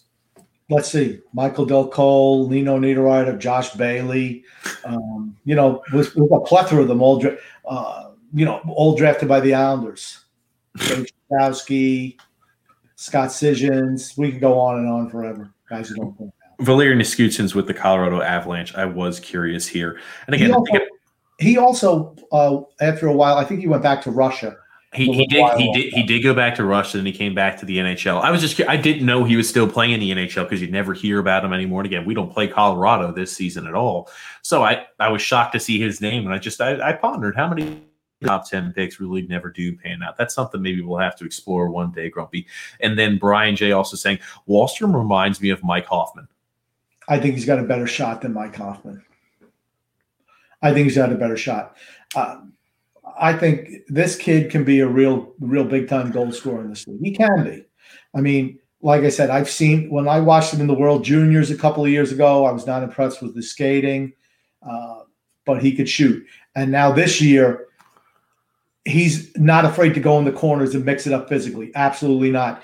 All right, he cross-checked uh, one of the Pittsburgh guys on Saturday night, and uh, Joseph came over and kind of confronted him, and he didn't back down. He didn't. He dropped the he dropped the gloves. He was ready to fight. And I was like, okay, I, I, like to see, I, I like to see that type of mentality, Grumpy. Yeah, he didn't play, you know, Brock Nelson or Josh Bailey. He didn't cower in the moment. No, he was not afraid to mix it up if he had to. And Joseph is quite a bit bigger than he is.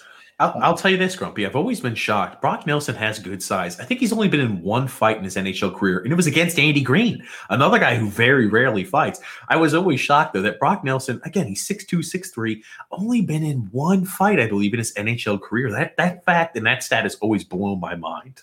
It has.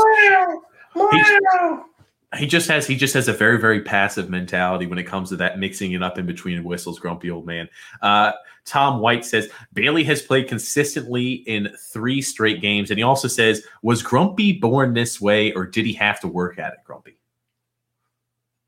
he's talking about your grumpiness he's talking about your grumpiness and inability i believe to give josh bailey some just kudos i think is what i believe i believe it's uh, nurture over nature that's what I'll say. Watch the movie Trading Places.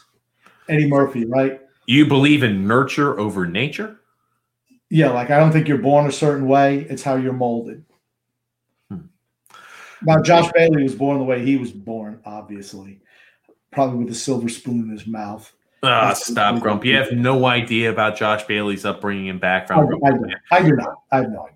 That's true. But he does say uh, Bailey has played consistently in st- in three straight games. And again, you know, as, as, I told you, Bailey producing is only good for everything for the Islanders. So you know, power to him. I thought last night against the Penguins was an excellent game by him. I hope he can build off of that and continue to build momentum that he has over the last three games. So he's had maybe four out of twenty games that have been good this year. I'm just I'm just saying, right? Because he's been terrible. He's been terrible for the majority of the year, but you never see him get sat down. You never see him get benched, right? Never. I mean, like I said, he's one of Trotz's favorites. Like I said, Trotz, you know, I never realized, you know, the level of commitment he has. I never really noticed him when I was coaching other teams. Yeah, because he doesn't do anything that gets noticed by anyone. you know, he just, you know, he's just around. What's what's his biggest accomplishment? He shows up every night. Okay, thanks, John. Grump got a few more comments here. Uh, Michael O'Donnell says, "Hey, Grumpy, AJ's hair has looked great the last two nights, and she looks very sexy." Uh, Michael saying, "The hairs look good." I haven't paid attention to the hair, Grump. The I'll hair was honest. not good tonight. Absolutely not. It was not good tonight. Uh, I even commented on it. I, I wrote it down. What did I say? Horrible AJ hair day. I wrote down today. The first period was okay. I don't know. She must have tripped and fallen down some stairs in between the first and second period, and it looked rough. Already maybe it's off. when she. I, maybe it's just. Uh, hey, I want to play devil's advocate, Grump. Maybe it's when she takes off her headset. Maybe that's what it is. Because again, she doesn't have product in her hair. I don't think. Maybe. Maybe it's just like when she takes off her headset, she takes it off to where it gets that little I, I, don't even know what to call it, like the little eagle wing up there, Grump. Maybe that's what it is. Maybe when she just takes off her headset, that's all it is. And maybe it looks great to start, but look, when the the on and off of the headset is what makes it look like that. I don't know, Grump. I have a suggestion. Ask Shannon what she does. Maybe you should try that. Shannon, you know, Shannon, I mean, Shannon's hair looks nice. You don't see Shannon's hair standing all over the place. I got my own issues with Shannon, honestly. I'm not going to bring them up right now, but at least her hair looks good. At least she knows when I'm on television, I'm not going to look like uh, something, uh, you know, somebody threw a, uh, a bag of chainsaws in in a bag and I stuck my head in there. It doesn't look. I, she, her hair does not look like. Stop, I gotta stop you, Grumpy, uh, before you get too crazy. Uh, I like Shannon Hogan, Grumpy old man. I've got a few more comments here though. Um, yeah, Wahlstrom and Pageau looked good together, Bill Brady. And I was about to say, you know, that, and this is my thing, right? When we're talking about what type of lineups to roll out there, I'm happy Wahlstrom has been performing, and he has. He's performing very well there with Jean Gabriel Pageau. That's the only reason I'm like, you know what? Let them continue to develop that that um, that chemistry together. That's really what I'd like to see happen again. Even though he's not getting as much ice on, on as he should, and I think he deserves more ice or more ice time. Maybe it's time to give the third line a little bit more ice time in general as a whole. Yeah, well, I think he's but he's been double shifting Pageau a lot, so that's to make sure that uh, that the greatest number 44 in sports history since Reggie Jackson uh, gets a chance to contribute. I love JG Pageau. You know, I've always loved him, uh, and I'm gonna I'm gonna rescind one of my takes on if we gave up too much uh, to get JG Pageau. After seeing Simon Holmstrom get drafted as a first round pick, I don't think we gave up. No matter of fact, you could probably give up five first round picks for JG Pageau because if that's what we're going to be drafting, what's the sense? Grumpy old man on absolute fire tonight. Grumpy in grumpy as always. Uh, Brian P totally agreed. Grump after the guy because he's good on face offs. Oh god. Oh good. Maybe we should consider drafting guys who are good at putting pucks in the net. That's something just, to think about. I, I, tell you, I'm bullish on Alex Jefferies and William Dufour, grumpy old man. So we'll see how that continues. And again, those are two guys that are drafted mid to late uh, in this last most recent year's draft. Grumpy old man. We'll have to see how they continue to develop there. Alex Jefferies, though, putting up good numbers there at Merrimack College. I think uh, they haven't played in a while, though. Um, grumpy old man. Well, yeah. uh, I'm going to say I'm I like the uh, Dufour pick. And Jefferies. I haven't. I know he's up for the Hobey Baker Award uh, which is for the best American hockey player or college hockey player, something like that. Uh, I know he's up for that. But you know what I'm not excited about? Lundqvist and and uh, Kasper. Those are the guys that you could have got much better talent at those spots, particularly in the Casper spot. Hmm. And this is Alexander also saying here. Um, I still think they need to make another move for a Laine or a kid from the Canucks. Uh, Grumpy, I'll tell you this much. If we ever bring in more offensive talent, more offensive acumen, you're never going to see me complaining about that because if I'm looking at the team, what stumbling blocks do we have as to being a Stanley Cup champion? There's only really one offense, offensive production. Oh, it's worth us mentioning. Last podcast, I was harping on it how the Islanders' defensive core only had three goals. Grumpy old man, we can now raise that number to four goals because after that explosion of a of a night there, I believe, against the Boston. Was it against the Boston Bruins, grumpy old man, that Adam Pelech scored, or was it against the Pittsburgh Penguins last? It night? was against Boston, but why? Because they decided to ooh, they decided to engage the defense a little bit more. Uh, earlier in the year, we never saw our defense crashing down into the slot ever. And now you're seeing Pelech does it quite often. You're seeing Mayfield do it a little bit. occasionally uh, Dobson. Uh, but it'll cost you because it wound up costing us against Pittsburgh Saturday night. Pelech pinches up where he should have with a three to two lead in the third period instead of pinching up, play back. He pinches up, he gets burned, and that was the only goal that I didn't fault Varlamov in was the goal that made it three to three um, in that game.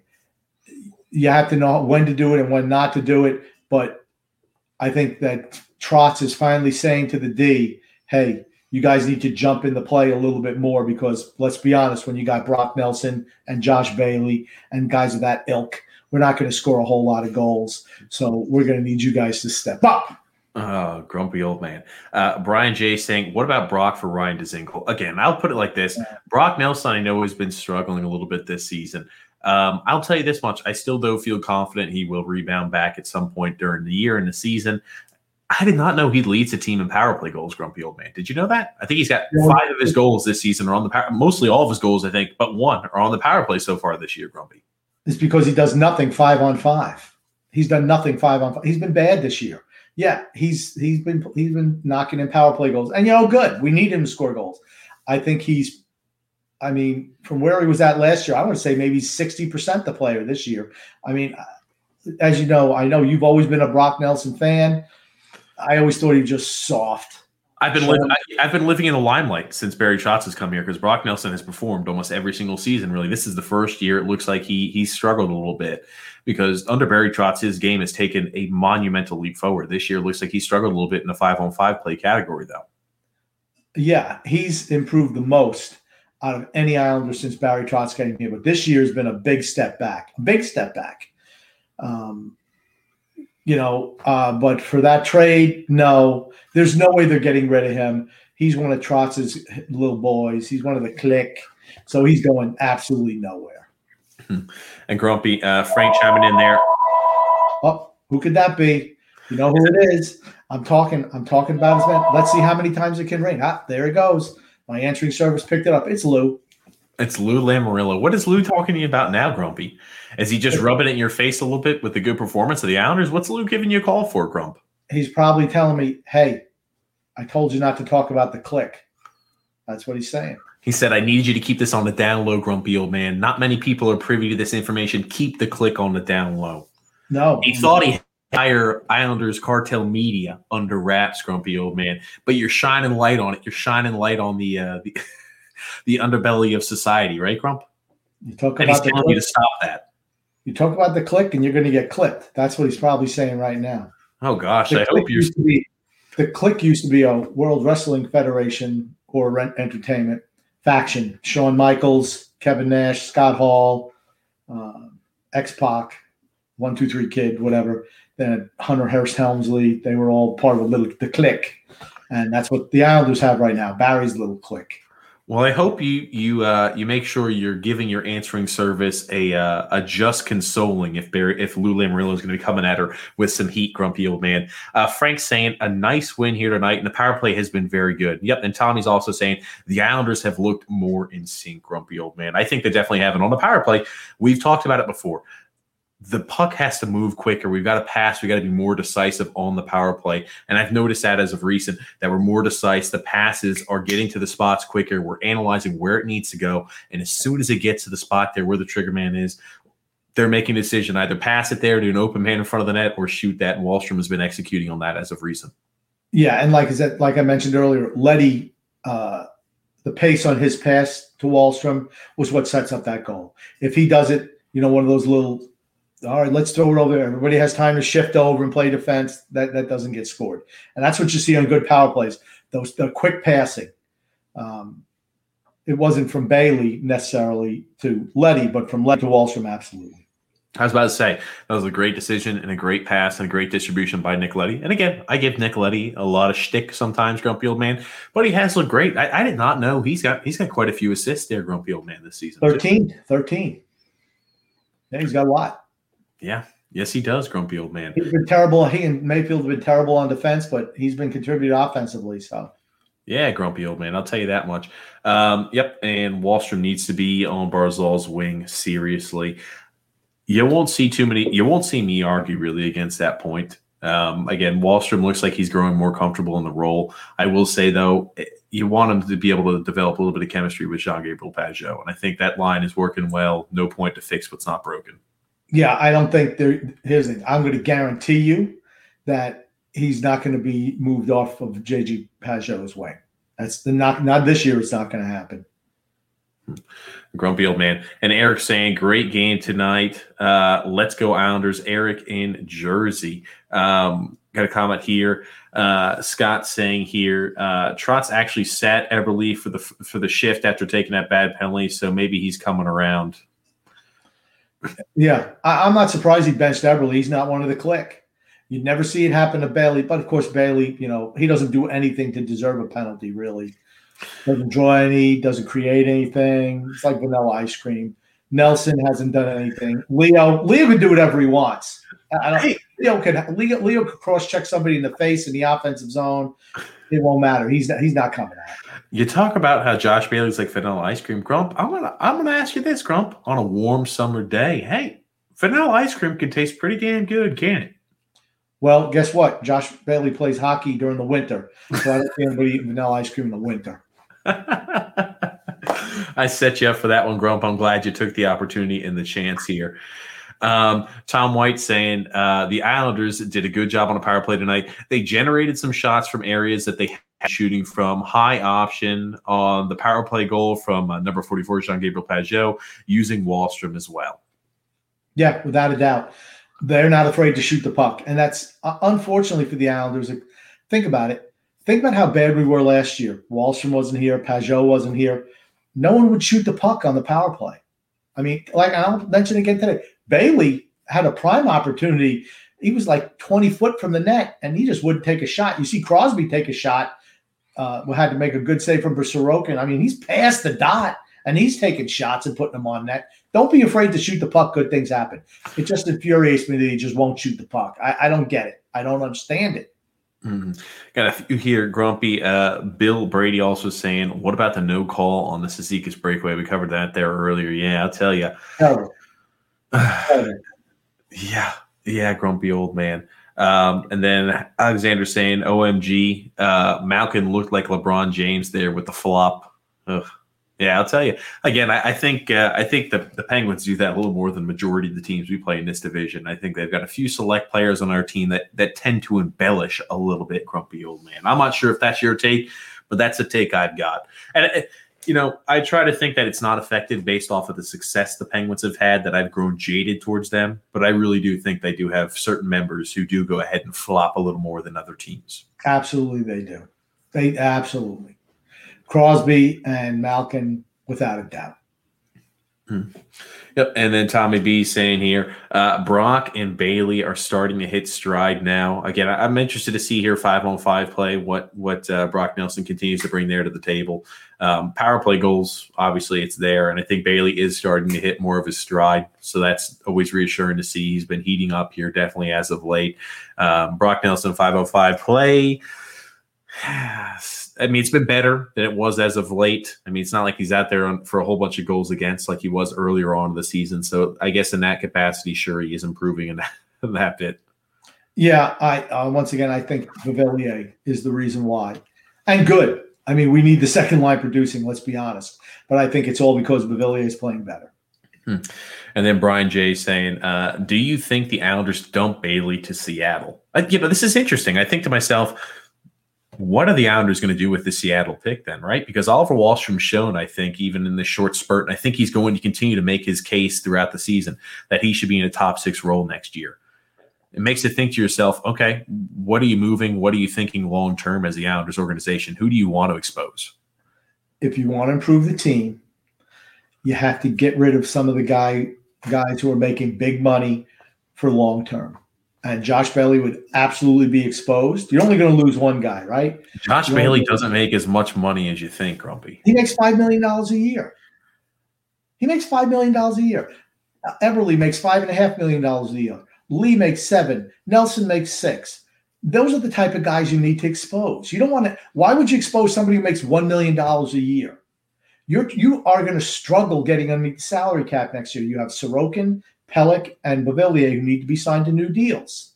Nobody, I mean, when you go and continue to piss money away on the $6 million man and guys of his ilk for who knows what reason, I mean, that's why you run into these salary cap issues. They need to expose the guys who make big money, and hopefully Seattle takes one. Believe me, there's, there's nothing fantastic about any of those players that cannot be replaced. Nothing. They're not stars. They're just average guys that can be replaced by a hundred other players in the league. A hundred. We got a comment here from uh, Robert W. saying, "Does Ross Johnston have a role with us, or will he be a regular healthy scratch?" Uh, to answer your question, the way Barry Trotz utilizes him, he looks like he's going to be a healthy scratch for eternity. And Matt does get injured, I really don't think he would replace anybody else except Martin. I think if Matt Martin goes out, or he has a little bit of a bump or bruise, that's the only way we're going to see Ross Johnston in the lineup on a consistent basis. Did anyone on Saturday night, and even the guys in the booth laughed when Matt Martin had a breakaway and he just kind of did his little floppy routine where he just kind of falls. Uh, it was terrible. And today he makes a nice pass to Komarov, and Komarov messes up the shot. And then he had another one where he just misses. Just terrible. I mean, just frustrating without a doubt. So you know, I don't know where Matt Martin is going from here, but Ross Johnston should have a role with this team. I just I don't know what it's going to be. Hmm, grumpy old man. Uh, Alec, hold on, Grump. Before I show you this, before I show you this, Grump, I need you to take a deep breath, uh, grumpy old man, because I know this is something that might trigger you. Set on my trigger here, Grumpy. Alexander saying, "Hey, Grump, stop. Bailey is a top three Islander Islander of all time. LOL. Obviously, it's a joke and facetious there with the LOL there at the end. But I just wanted to make sure, Grumpy old man, you weren't going to get triggered by this joke. He's true. He's one of the the top three worst Islanders of all time. No, stop, stop, stop. No, he um, is like that, people think I hate Josh Bailey. I don't. I just don't think there's anything special about him. And when people just, like I said, when he has, he reminds me of Jim Fassel, who used to coach the Giants.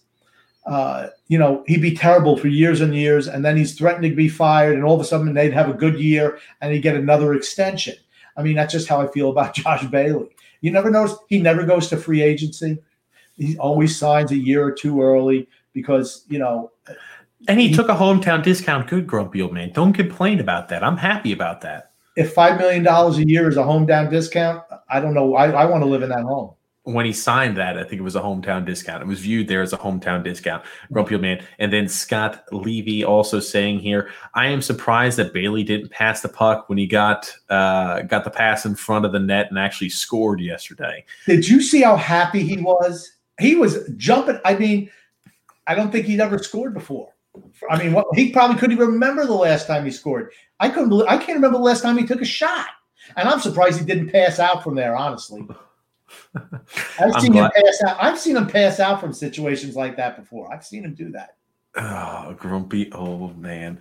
Uh, and Alexander saying this is about our comment earlier. Maybe bring Anders Lee on the show down the road. I'll tell you one thing, Grump. I would love to bring on one of these players that you had called average on a consistent basis one time down the road, grumpy old man, to let them go ahead and give you a little bit of a taste of what's for Grump. I would love it, Grump. I would relish in that. I think everybody who would listen would relish in that opportunity too, grumpy old man, to see the face off. I, I think I would like that, Grump.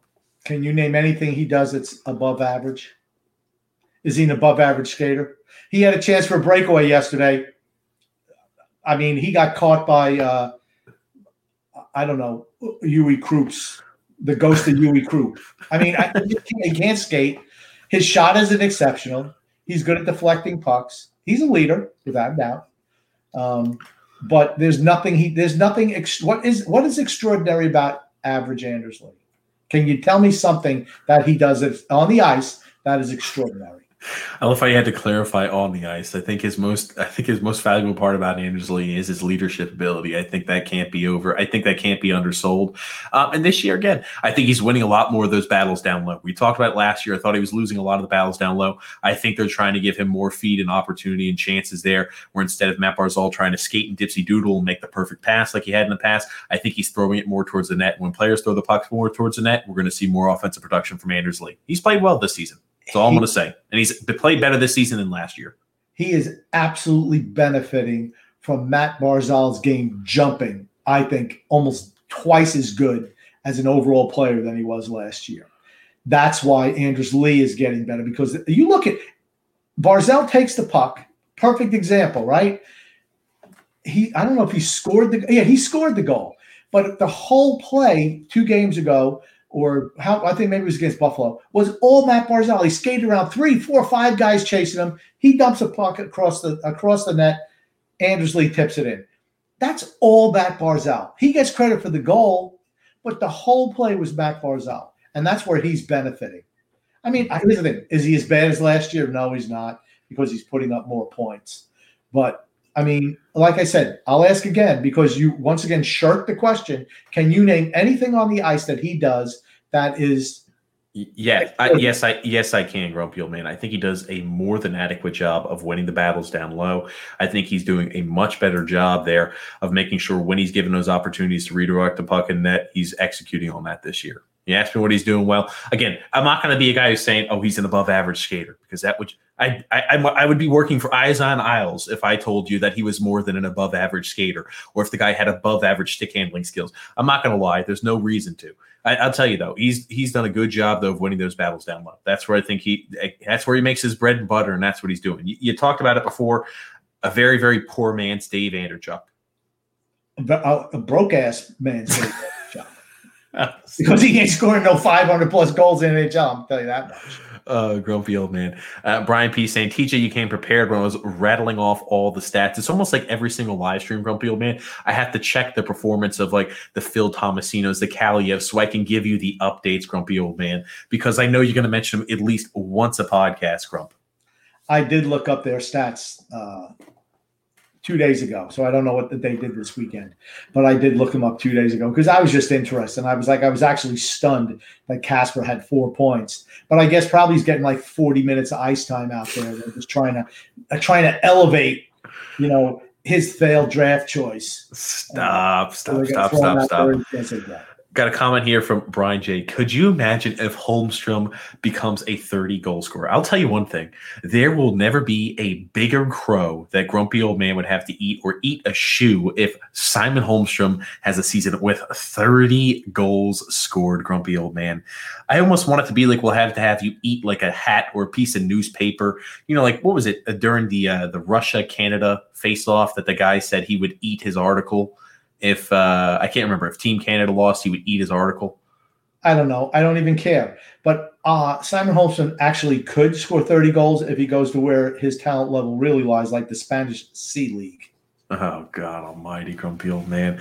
Uh, and Tommy Baffy saying here, we're playing playoff. Uh, we're playing. Uh, we are playing team hockey right now. Some bad breaks here and there, uh, but mostly team solid play for certain. And again, yeah. I if we if if Varlamov didn't slip up that game and let a few weekies in, we would have won. We would have won in regulation against the Pittsburgh Penguins for certain. And should have beat them in regulation, honestly. At least we're three points ahead of them now. Uh, I still worry about them, but you know they've only won four games all year in regulation. They're really good uh, in shootout or uh, the extra period, and that's where really that's and we lose in those games, and that's because when you're playing three on three, skill matters more than system, and that's why I think we're not really good in the uh, in the overtime and shootouts. Honestly, we don't have the skill level of other teams. I got a funny comment to show you, Grumpy. It's funny. Joe Fitzpatrick mentioned it looks like the T Gom got scalped. I mentioned before before we started the podcast. I'm like, holy crap, Grumpy old man. I said you had a crew cut going on over there, and I think your response was, I just got my hair cut. I just got my hair cut. That's right. I did get a cut. I had uh, the lady who cuts my hair came over and gave me a nice little nice little haircut yesterday. She comes to the house, Grumpy. You don't go to the barber shop. Why would I? I'm not wearing no mask to go in and get my hair cut. Mm, grumpy old man. I mean, how, how you get? I mean, what happens if she cuts the strings on the mask? She is not going to cut the strings on the mask. I've got my hair cut with the mask. It's not that bad, grumpy old man. Uh, anyway, Tom White here chiming in saying, I'd rather see six up top on the power play than having him on the half wall there in that triggerman position. Um, oppositions cheat to him on the half wall and he never gets as he never gets many good opportunities. We hardly ever use a one touch pass on the power play to create quick shots. Um, use six up top And if the opposition cheats to him, it opens up the space elsewhere. Yeah, but he to me, I don't think he's good enough up top. I don't think he's a good enough distributor of the puck. That's where we missed Devon Toews. I'm going to tell you, that's that's where we really missed Devon Toews. I mean, Leddy is doing an admirable job on the second pairing, um, but I liked Toews last year. I think Dobson is going to be good. I think right now he's getting caught up a little bit in the Barzal back and forth with those two, and you have to believe that's what they're being coached because what we saw earlier in the year, we saw the same thing with Leddy and Bailey, just playing patty cake back and forth. Now you're starting to see it with Barzal and Dobson. Hmm. Grumpy old man. I think he does bring up a good point though, right? If if if Ryan Pulock was a better distributor to the puck, I think for certain it would open up more. Because again, he barely hits the net as is, and the likelihood of him hitting the net from the sidewall as composed to all the way to the point are about the same exact likelihood. But it does go ahead and break the form of the pe- the penalty killing unit there for opposing teams if they have to go ahead and respect that shot there. He's got a howitzer of a shot. If he's able to put it on net, he's always bodes for good opportunities and good juicy rebounds. And it does go ahead and break a little bit of the formation of the uh, the penalty killing unit. So it does open up those chances there for the trigger man, like an Oliver Wahlstrom, et cetera. So I definitely understand what he's speaking about here, Grump. Yeah, I just don't think that Ryan Pulock's skill set is conducive for that. That's all. Alexander saying, even with Varlamov's performance Saturday night, does it take him away from the Vezina conversation? Too early to tell yet. Honestly, um, I was about to say, even though it's a shortened season right now, we're still not even halfway through the year. I think he's definitely in like early preliminary talks, but you really never know with the Vezina. So again, like, so there's always going to be one goalie who posts unbelievable numbers and it's just extremely hot all year long. So again, a lot of things can happen here the next 30, 30 some odd games, 32 some odd games. Yeah, he's been real solid for us. I don't think he's been spectacular in that, um, but he's been solid. Uh, you know, and with he and Sorokin in there, getting a little bit more time. I mean, anything can happen. I, I'd love to see them win the Jennings Trophy, right? Wouldn't you? Least goals given up this season. That means your team's playing pretty good. Yeah. And then um, Brian J also saying the Islanders need a power play quarterback demon badly. I'll tell you one thing. We always thought Ryan Pulock would be that guy. His inability to hit the net really is what hurts him most of being like a power play quarterback. That being said, I th- again, I feel confident with Noah Dobson. Maybe he can grow into that again. Like as of on the roster right now, I think Nick Leddy's done a very good job. I'm very critical of Nick Leddy. I think he's done a very good job, especially as of late there, as being the quarterback of his particular power play unit. I think he's done a very good job in that role as of recent. But I mean, even if we look down, you know, organizational depth wise, Samuel Bolduc does a pretty good job of it down there in EA too. So we have guys who can do that. Again, as of right now, and I'm excited about, you know, Robin Salo. We have guys I think who could step into the role once a guy like Nick Leddy's kind of phased out, you know, towards the future. And uh, I think Dobson can grow into that role, also be the quarterback of the power play. Yeah, it's it to me. It's okay. When did Leddy start stepping his game up on the power play? When Oliver Wahlstrom joined that power play unit.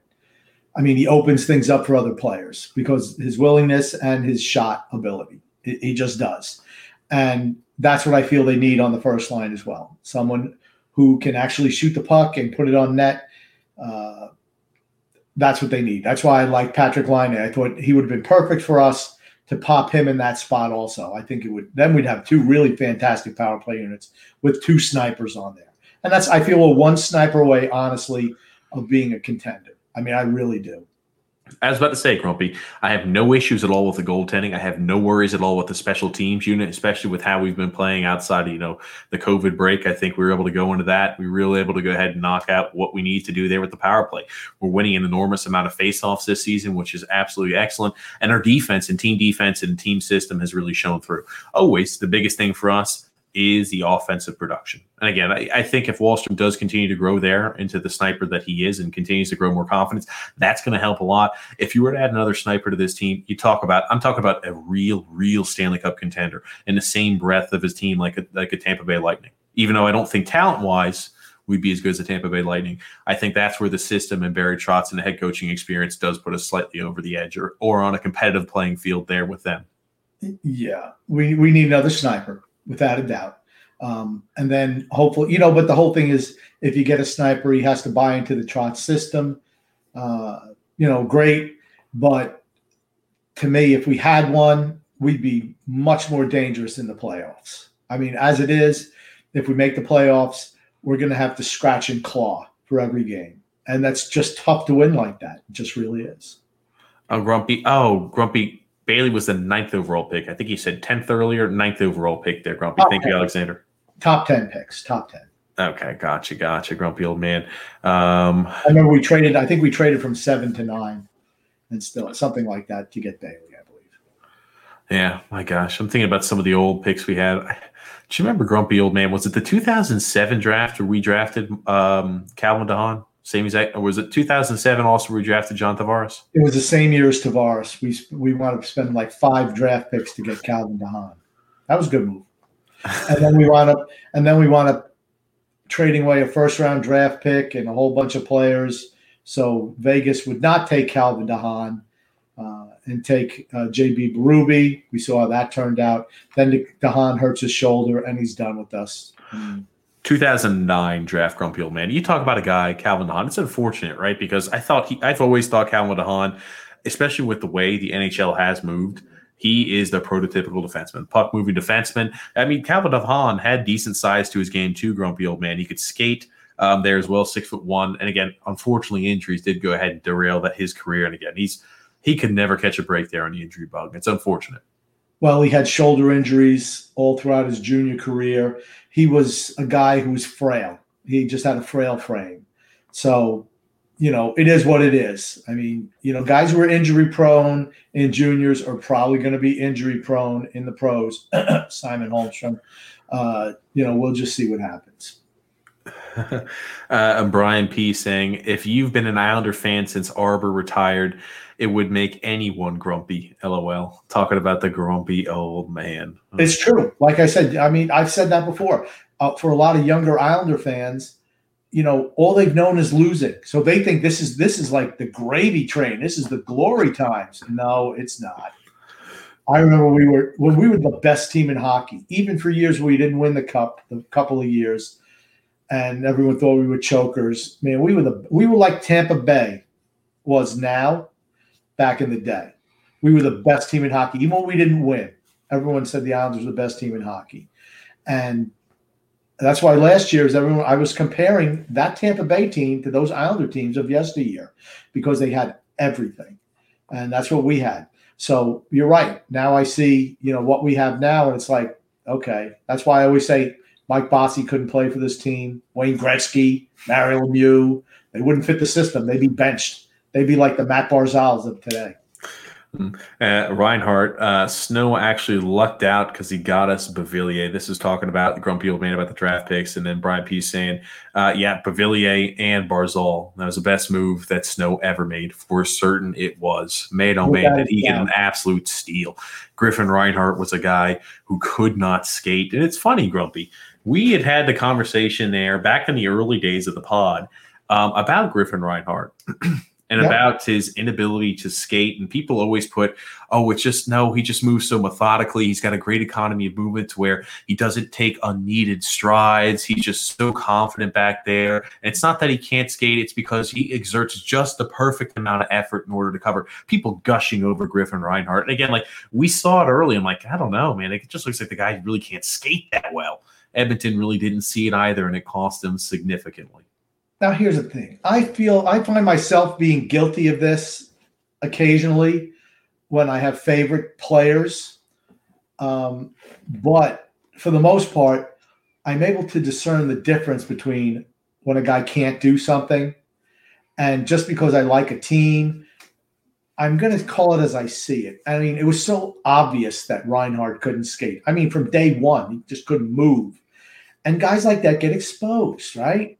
And I it was always to me, and you listen to fans say that, well, you know, he's this, he's that. No, he's not. And then as soon as he gets traded, well, he sucked. Well, guess what? He sucked when he was on your team too. Like I said, I occasionally find myself falling into that trap very, very rarely. And certainly not as I've gotten older. I'll tell you here, grumpy old man. Got a few comments here. Uh, Brian J says it looks like AJ got shocked on the slide. Oh God, crying face. I mean, I, I it's the truth. I mean, I mean, somebody just tell her, please. help us out. Help all of us. And I'm speaking going to have widescreen TV. If I didn't have widescreen TV, I would not be able to see all of her hair. all the damn place. You know it. I mean, come on. Everybody knows. I Oh, how, come. How come Shannon doesn't wear one of those, you know, the headphone thing? Why not? I couldn't tell you, Grump. Maybe it's a personal preference thing. I Um, mean, it's, it's not like she's down. It's not like that uh, AJ is down between the uh, benches. I mean, she's sitting there with Shannon the whole time. I don't know what the heck she's doing, climbing underneath the desk looking for loose change. I don't know. Oh, grumpy old man. I want to talk and go back to the Griffin Reinhart thing, though. I mean, you do not see really any defensemen that are big defensemen who cannot skate in the top top four defenseman roles anymore.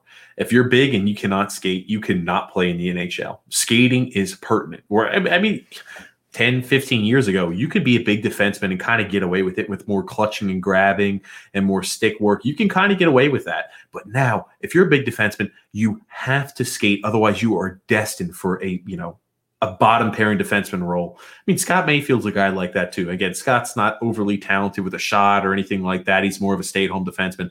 But even if he had an outstanding shot and a lot of other different a lot of other different abilities, if he couldn't skate, which he's not an excellent skater, he would always be destined for a bottom six role. Or a, you know, a last pairing a last pairing defenseman, I'm sorry. You're right. In the olden days, a big burly defenseman, you can get away with that. First of all, the game was way more physical, and those guys had a role. So, you know, the ultra physical defenseman, you could really pound guys down low. Any of these little, like Brock, Brock Nelson would not survive in hockey of the yesteryear. Absolutely not. Josh Bailey, no. He'd be carrying puck bags to the rink every day. I mean, he just couldn't do it. Well, then, uh, that, that thing, not to single out, there's a lot of players who were soft, who just wouldn't be able to make it. You know, it was a man's game back then. But now, if you can't skate as a defenseman, you're in trouble. You get exposed. I mean, Chara can't really skate anymore, Yeah. you know, but he has that reach, which kind of helps him. But he used to be a really good skater for a guy his size. That's But- that's what I was about to say. People forget that. You look back in the old clips of Chara, like back during his rookie time periods with the Islanders in his young years, and you think, "Holy crap!" Even like coming in on warmups, and I'm like, oh, for a guy, what is he? Six foot seven, Six nine. Six nine. You think to yourself, for a guy six nine, he's moving. He's so fleet of foot, especially when he was young like that. Man, oh man, could he skate for his size at that at that younger age? You know, TJ, I really don't read comments much, but I happen to see one here, and I just wonder if you're going to post it. I, you know, I just see it, and I'm going to wait to see if you post it. Grump, Grump, I, I told you before, and I'll tell you again, Grump, I will handle all the comments because I don't want you to kind of bounce back and forth. People love your charisma and your natural reaction, grumpy old man. So I like when I'm able to pop something up on the screen and you to just naturally react to it. Sometimes I'm scared to see what that reaction is at the same token, grumpy old man, but I like to see the natural reaction. People just like the spontaneity that the grumpy old man has. Um, yeah, and Brian P also saying the Islanders defense has as many goals as Toews, which is four. Yeah, we've mentioned that, um, and we're going to continue to keep like a little ongoing check mark of that there through the rest of the season. And again, Devon Toews would not have four goals for the Islanders if he was playing for them now, just because our defensive system is layback, layback, lay back, lay back. Very, very rarely pinch up in the offensive zone. Um, Think about, just think about Devon Toews gets four. Was it four million or four and a half million a year for the next four years? And we signed Matt Martin to one and a half million dollars a year. So you're trying to tell me you couldn't find another three million dollars with the other not signed Matt Martin or Andy Greene, which was another seven hundred fifty. So what? Maybe two million or two point two five million would it cost you to keep Devon Toews? Think about that. Hmm. Yeah, Yeah, Grump. But again, there's I don't think anybody would ever argue that Devon Toews, especially at this point in time in his career, was a better option there with Andy Greene. Everybody was thinking, and again, we were in the same boat too, that uh, Andy Greene would be a good mentor to be out there on the ice for a season um, with Noah Dobson. I'll tell you this much. It's not Andy Greene who's carrying Noah Dobson anymore. And again, like they jumble up the lines. It's most certainly no Andy Greene relying upon Noah Dobson in order to be successful out there on the ice right now. Yeah, but you notice Trotz is limiting Dobson's ice time as well. He's still sheltering him a little bit, and I don't know why he's even doing it anymore. And then uh, Tom White also saying here, Pelech on the last year of his contract, he's trying to put up some numbers to raise his value some more. I was about to say, Grumpy, what happens if what happens if Adam Pelech ends up with good numbers. Because remember, he's not a guy who usually pr- provides that offensive production. What happens if he provides that offensive production this season, grumpy old man? How much do you think realistically would raise the price tag for Adam Pelech? I mean, that's not his game. I don't even care what I mean. He's his value as a defensive defenseman, and I mean he's scored a goal, but he's crashed down a couple times and missed the net too. I mean, it's not it's not his forte. Uh, what do I think he's going to get? I mean, I think he's still a restricted free agent. Uh, I believe I'm he's not. not he's he's 26. He's 26. So I think he'll be I think he'd be unrestricted, Grump. I okay. I thought he was. I thought he was still restricted, but he's going to have to get right. I mean, if if Pulock is getting five million per, what's he worth? Four, four and a half. I mean, he's a top pair defenseman on a team that plays really good defense. Hmm. Yeah, Grump. That's what I've always said. And again, like imagine if if Adam Pelech winds up producing, uh, you know, let's say he even has twenty or twenty five. Again, like the max, the most points he's ever had throughout a season is twenty one points back in 2018-2019 season. Grumpy old man. He's got five points already in this shortened season. But imagine if he ends the year there with fifteen, possibly even twenty points. Grumpy old man in a oh. shortened year he's not going to put up 20 points. Please, he's not going to put up. 20. what are we? 20 games into a 56 game season? You think he's going to go on a goal scoring streak? I said, I said, I said, I said 15. 15 is not unrealistic to expect right now. He's got five points, 20 games into the season. I could see maybe if they continue to pick up the game there a little bit and the offensive production, you have no idea, Grumpy old man. But I think it's realistic to expect him between the 10 to 15 range. Okay, but he's not. A, he, uh, offense is what uh, play, the guys who play You put up big offensive numbers. Those are guys who get paid big money for certain, Grumpy Old Man. And uh, Jim P, I'm not going to try to pronounce the last name. Jim P, they're saying uh, without Beauvillier, Nelson and Bailey have underachieved, picking up the pace now that he's back, just like Grumpy Old Man said there. Yep. And then uh, Patrick Patrick V, they're saying why they don't sit Komarov and give Bellows a shot. I still believe in him, like not only for a game, let him play for a while um, he might finally break in. I think Dal Colle would fit in good there on the checking line. I, I, was about to say, Dal Colle has played well. I have no issue at all with him playing a bottom six role. And it's unfortunate that, you know, you talked about earlier, grumpy old man. Wahlstrom had a chance there to get acclimated, had a chance there to feel more confident in his game, get over a little bit of the rust there, grumpy. And he's performed since that. You wonder, hey, if Kiefer Bellows is in there and he had the same opportunity afforded to him, who's to say maybe he wouldn't have a like reaction? Give a guy's give a guy an extended run. That's the only way you really find out as him as a player. One game here, oh, you play two games here, sent him down to the taxi squad, comes up, play two games, send him down to the taxi squad, plays one, said you had your chance. Well, did he really have a chance to establish himself? I don't think so. And we, we got a few comments here. Brian P saying, totally agree. Uh, Bellows, let Bellows build his confidence. At least he has upside. Leo has none. And then Jim P is saying, Bellows is trade bait slash taxi squad. And I'll tell you, the way they're utilizing him now, you what what type of trade value does Kiefer Bellows have? I mean, you let him play up there for three games, and now you've now you've destined him for taxi squad or or we're not we're not going to play you type of mentality. I mean, like you have to figure he's got absolutely no value for trade bait, in my opinion, as of right now. No, and they're really good at just crushing the trade value of anybody they have on the team. They've always been really good at it. Um, you know, what I would like to see this year is give Kiefer Bellows a chance, see if he could develop into something. So this way, when you come to the expansion draft, if you see something in him over an extended period of time, you protect him and expose another veteran. As of right now, there's no chance of him being uh, protected. And that's a guy that perhaps Seattle would take a shot on. Makes no money, upside, young guy. Those that's that's what expansion teams are looking for. Hmm. Has shown a flash here or there if he was given the opportunity. And again, like you look at it, they took they think about the Vegas draft. I mean, and again, this is not a perfect perfect comparison, but Marchessault, he was not a guy who really made huge strides there with Florida. Yeah. When he was there, he was a guy I think he put up like 20 some odd points. I'll have to look that back up. Maybe I'm completely wrong, but I don't think he put up a lot of points, Grumpy man, Marchessault in Florida. And they took a chance on him. And man, oh man, did he really have a chance to flourish when he was with Vegas and had legitimate minutes and given a real opportunity. That's the whole thing. You give young guys a chance and they might surprise you. You're not going to get any surprises from Leo Komarov. None.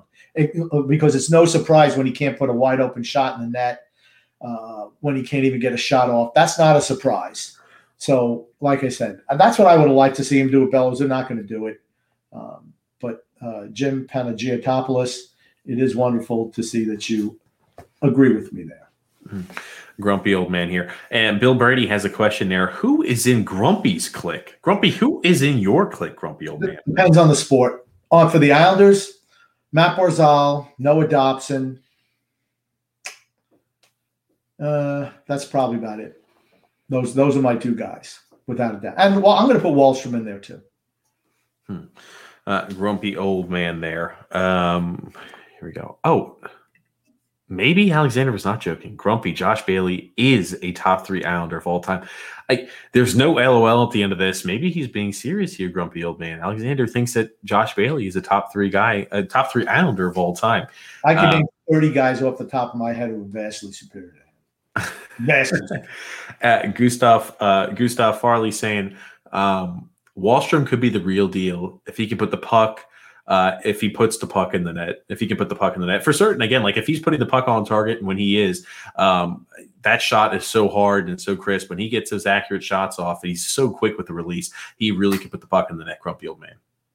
Yeah, we need that desperately. If he can do that, uh, like I said, I, I just wonder where we're going as a team moving him up in the lineup because you know going forward he's going to need more ice time do you send Bailey down to the third line? Uh, I would like to. I'd love to see him with Barzal. Honestly, I think he'd be great. They'd be great together. Not this year, but maybe next year. I was wrong about Marchessault, grumpy old man. Um, in Florida, he actually produced 51 points there in Florida. He had 30. Oh, wow. I did not know the 2016-17 season grumpy old man Jonathan Marchessault actually had great point production there. 30 goals and 21 assists there, 51 points in the in the 16-17 year there with Florida, and then he was then picked up there by Vegas. And again, it wasn't like it was an outlier there because the year thereafter, 75 points, 59 points, 47 points in a shortened season, and 13 points through 17 games so far with the Vegas Golden Knights this year yeah, his one year with Florida was his breakout year, and I remember people were surprised that they, they exposed him. He didn't make any money either. It's uh, you always. What are you trying to do when you're ex, when you're exposing guys? You want to get rid of something, a toxic asset. Toxic asset.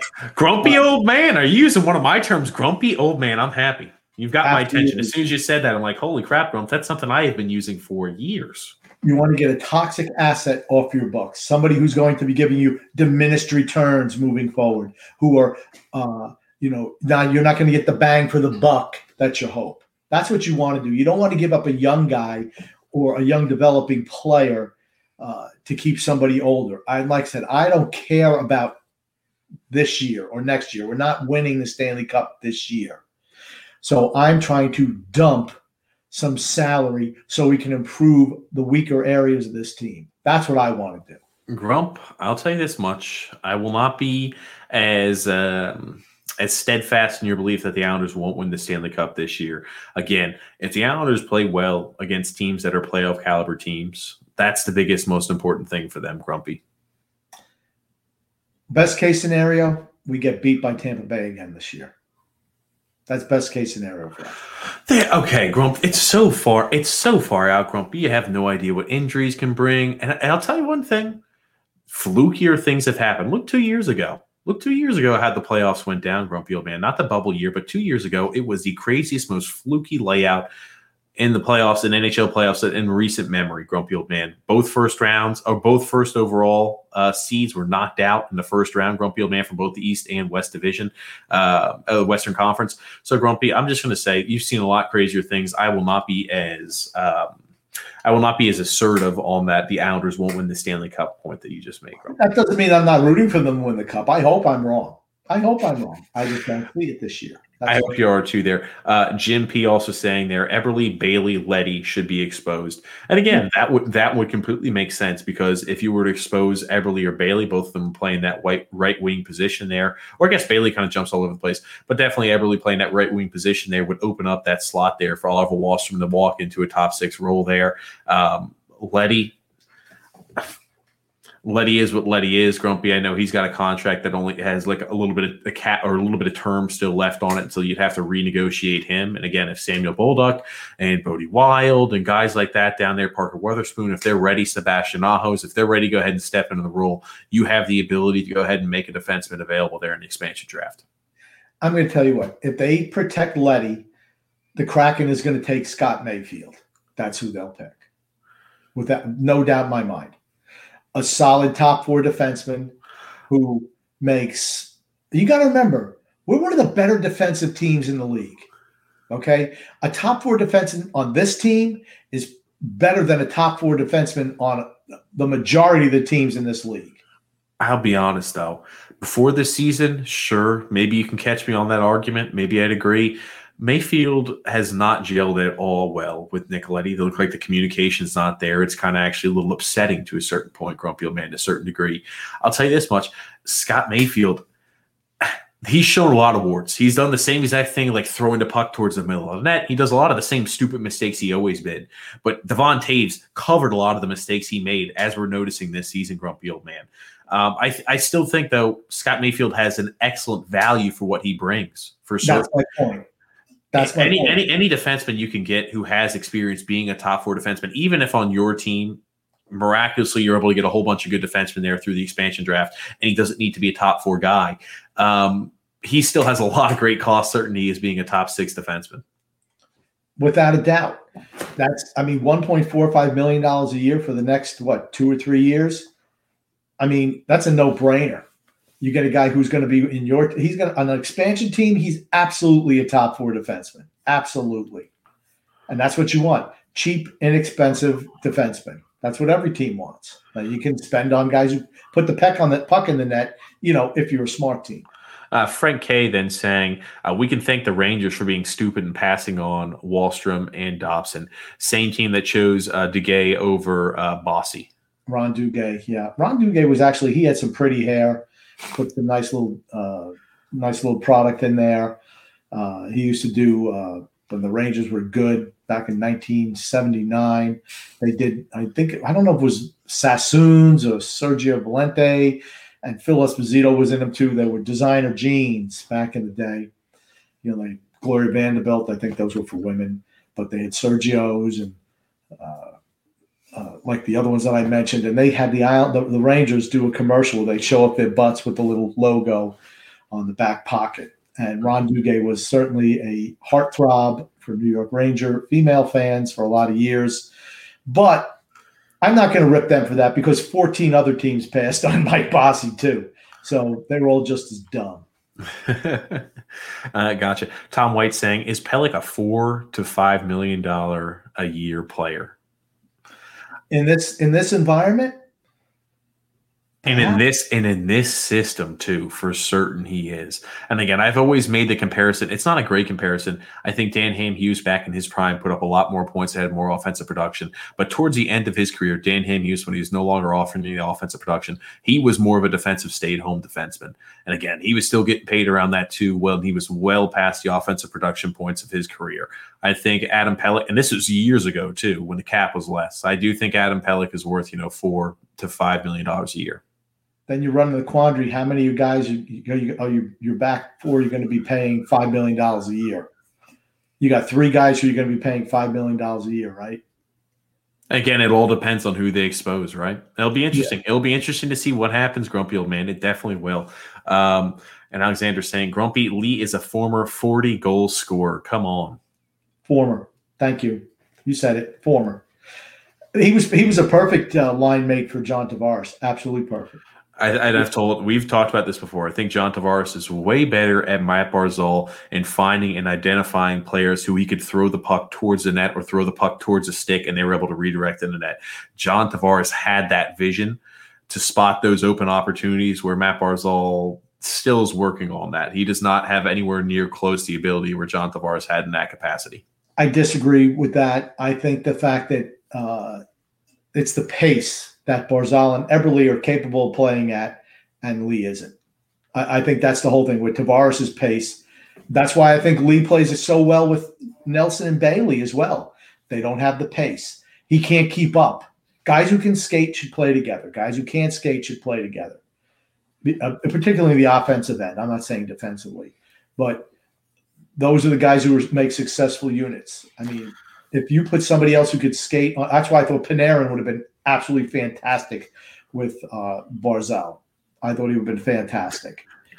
Uh, Bill Brady saying the Islanders' power play will be a factor in the playoffs this time around. I'll tell you one thing: if the Islanders' power play continues up the momentum, and they again, they're not going to continue at a forty percent pace, even if they're like upper twenties man, oh man, would that be reassuring to see? What they always say that you have to always have like around a total of 100 on the specialty units. That's always the magic number. Anything above 100 and you're in good shape. So, you know, when you add up the penalty kill percentage as well as the power play percentage, you want it to be a little uh, around 100, if not higher. So, again, if you're in the upper 20s or even in the mid 20s there in a power play percentage, our penalty kill usually does a pretty apt job.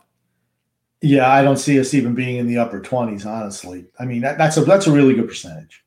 Mm-hmm. Grumpy old man. Uh, Brian J saying Grumpy has a better chance of getting his hair back than Ryan Pulock hitting the net. Grumpy old man. So, in other words, Pulock has no chance of putting a puck in the back of the net. I was about to say grumpy old man, and Pulock doesn't have a damn chance of putting that puck on that grumpy old man.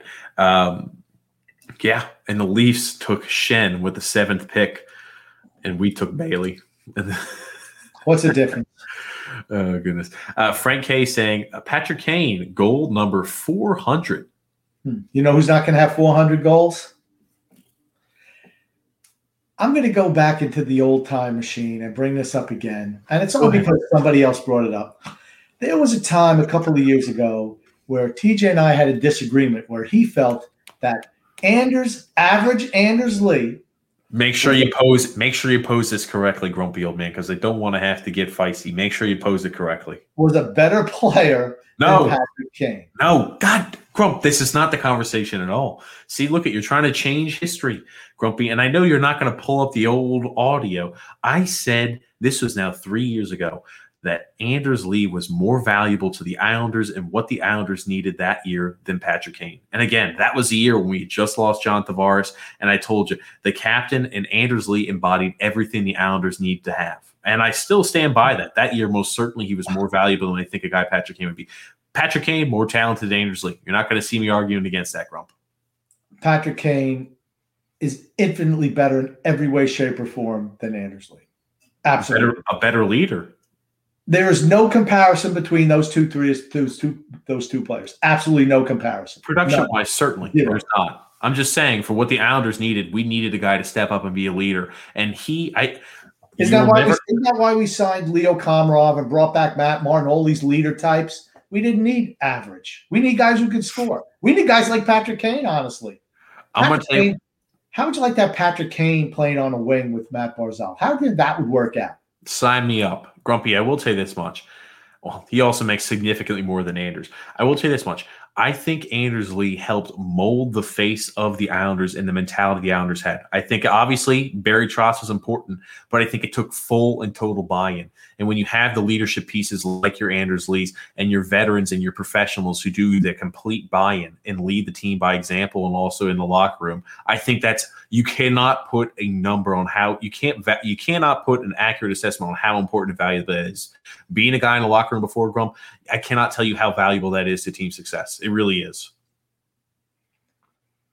I, am sorry, I, I, tune you out whenever you think that Anders Lee even is remotely comparable to Patrick Kane. I, I just shut you out because you're just so ridiculous and scary. I'm not saying they're comparable on the ice. I'm saying what he brought off the ice was so important that year. Is, is Patrick Kane a bad teammate? Have you ever heard that? I, I'm not saying he is. What I'm saying is Anders Lee is an excellent captain and he is an unbelievable leader. That's what I'm saying. And that year, I think that was the most important need the Islanders had. You had the complete face change where John Tavares had left. What was going to happen? You have a brand new coach, a brand new general manager. You had to have one of those solid and consistent pieces who had been part of the Islanders organization step up in a big way. And Anders Lee did that. And that's what I'm telling you. That is why it was important to keep Anders Lee. Again, I'm not a big fan of how long they had to sign him and what type of term they had to give him, but I'm saying it was important to have Anders Lee that season. He wasn't even named team captain until halfway through the season. All I'm just going to say is, all I'm going to say is, has Anders Lee ever led anyone to a Stanley Cup? oh That's No, Patrick Kane. Oh yeah, that's right. He scored actually the cup winning goal. Yeah, thanks against Philadelphia. Yeah, like I said, there's no comparison between the two in any way, shape, or form. And here's the I'm going to guarantee if we did a poll, it would be well. I figure you would vote. So if we had 100 people participate with 99 to one, that's what I would think. I'm not saying that Anders Lee's better than Patrick Kane. In no way, shape, or form, Grump, and never have I. I'm just saying for what the Islanders needed that year, Patrick Kane, um, Anders Lee was very valuable, more valuable than you think. That's all. And he was more valuable than a guy like Patrick Kane would have been that year. Ugh, you're delusional. Okay, Grumpy. We'll have to go back to the old annals, the old records. Uh, Brian J saying, though, Andy Greene is gone next year for certain. He is. Um, Greiss is giving up a seven spot to Chicago. Yikes. Um, and Alexander also said, "Sorry, TJ. The last read was joking." So yes, uh, Josh Bailey being a top three guy was a joke. He just forgot the LOL there at the end. Um, and then Brian P saying, "Agreed, Grump. Dump the dead weight." Um, Tom White saying, "I think we could trade Eberle and get something instead of just letting him go." I was about to say Jordan Eberle's producing this year again. Like, a, ideally, you wouldn't want to let somebody go who has that type of trade value. I understand See, the thought process. Yeah, my whole thing is if you get rid of Jordan Eberle, what's he like? The second leading scorer on the team or third? It's tough to get rid of those. I mean, do you want to get rid of a guy like that who's actually producing? I don't think he's. I mean, what's he got? Three more years left on his deal. Uh, I just think there's other guys who don't produce as much as Jordan Eberle that I would try to move first. Uh, grumpy old man. Then Tom White saying Mayfield is a five alarm fire in our defensive zone. Grumpy old man. Well, he hasn't been as good. I mean, I think uh, as we've mentioned before, Devon Toews covered up a lot of his warts. And yes. I don't, but here's the thing I don't think Nick Leddy is real good in his defensive end either. Uh, and that's why I think they're both struggling. I, I think I think uh, Mayfield is a better defensive player than Leddy, though. Got a few comments here, Grumpy. You talked about Duguay. Uh, Ooh la la, Sassoon, and then yep. Sassoon there, Grumpy old man. Yep. Yep. I remember those commercials. Uh, the worst thing was seeing Phil Esposito. He had to be 35 or something like that, 34. And Phil was never a model. Uh, certainly did no. not have a, a hot guy bod. And no. squeezed into those jeans. I'm like, oh, Phil. But he was, I mean, he was real popular back then. Hey man, when they come at you with the check, I'm willing to go ahead and put on some tight jeans if they're coming at me with the right price. I'll be honest, I understand Phil Esposito. Absolutely. And then Tom White saying, uh, Tavares was also a shooter. Lee picked up his garbage most times. Oh, goodness. yeah. Well, that's, but, but that's his game, right? That's his game. Standing in front of the net, poking in, you know, rebounds and stuff like that, deflecting shots. That's his game. That is his strength. And that's why I call him average because that's the only thing he does above average. Everything else is below average. Everything else. Hmm. Brian J saying Panarin might never play again. That's right, Grumpy. I, will be interested to see what happens there with Panarin because they spoke out against the Russian government and then they released that hit piece on him. And I was like, ooh. So it'll be interesting to see what happens. Yeah, I, you know, here's the thing. I don't know what to believe at this point in time. Mm-hmm. I think neither, neither do I, grumpy old man. Neither do I. And that's one of those situations you're just kind of like, oh wow. But he certainly has uh, always had a negative view of uh, Vladimir Putin, and you know, uh, you know, hey, I'm not big into Russian politics or anything like that, but he's certainly a hardliner going back to the old uh, communism days. And you know, you could see. I, I think what I've heard is they're trying to get his family out of Russia because they feel that there could be retribution against the family. So, oh wow, who knows? I like I said, I don't know. I don't. I don't know a whole lot about it. I don't keep up much with politics, let alone Russian politics, grumpy old man. So I'll tell you that uh, it's going to be interesting to see how that continues to unfold. But I, you know, that that piece that was on there, I didn't read the whole thing. I was just like, oh wow. Then I understood generally it was just like a hit piece. Uh, Jim P saying. Uh, all for that. If we can free up cap space by trading um, Anders Lee and Leddy, it would be ideal. Or maybe I'm sorry, Jordan Eberle and Nick Leddy, it would be ideal anything you do to get rid of some of the uh, guys with term on their deal who make big money, it just frees up cap space where you can sign back your younger players and potentially pick up somebody you know can help your team offensively. Um, and, and, Alexander says TJ and Grumpy, if they find a way to get more cap, do they go after Hall on free agency because he won't stay in Buffalo? I know I'm not a big Hall guy, um, even though he, he found his way into winning uh, MVP one season, uh, the Hart Trophy. I am not a big Taylor Hall guy. Me neither. I, I don't know why, and maybe it's just a bias, an Edmonton bias that I have for him. Uh, I know he had the one good year in Jersey, but I, there's other guys I'd rather have over him at his age. I'll tell you, the, the, winning percentage continues to to look unfavorable wherever he goes. And again, uh, the Devils were miserable that last year with him there. Once he left, the winning percentage increased significantly. The Coyotes had a pretty decent winning percentage before he joined. After he joined, winning percentage dropped significantly. So again, like I, seems to be like they find ways to lose wherever he is. And I, I try not to pin on him, but I'm noticing that as a consistent point I'm seeing. Yeah, I don't. I, I don't want him. I don't want him. I'm not. I'm not going to blame him for the other teams losing. Um, I just. I just don't want him. There's other guys I want more than him. He's he's 30 years old now. We don't need. We don't need to be signing guys who are in their 30s to long to, to any more long term deals. I mean, that's why you're in the situation you're in. Yep. And then Brian J saying Kaner is great there. And uh, Brian P saying uh, Kane and Barzy would be incredible together. You talk about two guys who play similar style of game there with that speed and have unbelievable edges who would really be able to feed off of their offensive production. That would be quite an incredible, di- uh, quite an incredible tandem. Yeah. Um, absolutely. I mentioned it earlier. How would you love to have those two together? That'd be fantastic. Hmm.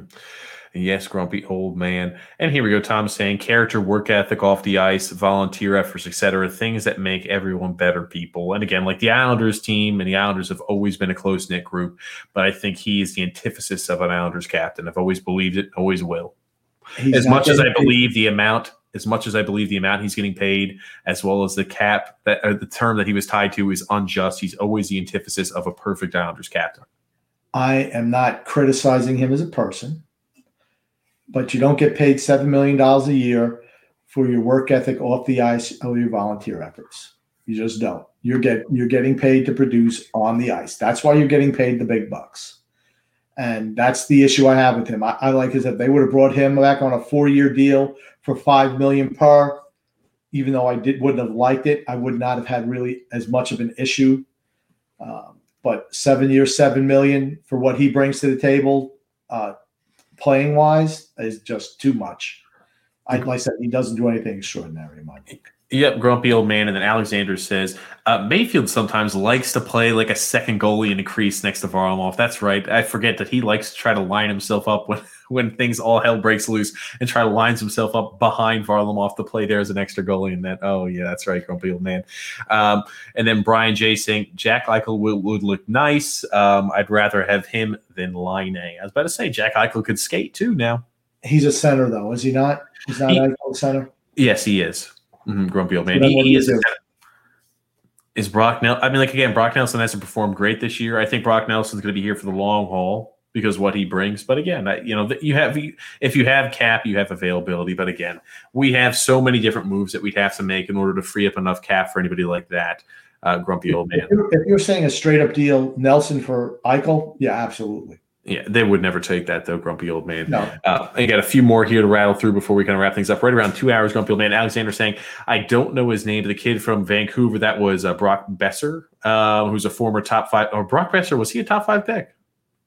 I don't know. Maybe I don't. Maybe he's talking about uh, Pettersson. I think he was number four. Elias Pettersson, grumpy old man. I know he was a high pick there. Boeser. they had Horvat. I mean, I know Vancouver's going through a tough week, but I'll tell you what, I like their forward group. I really do.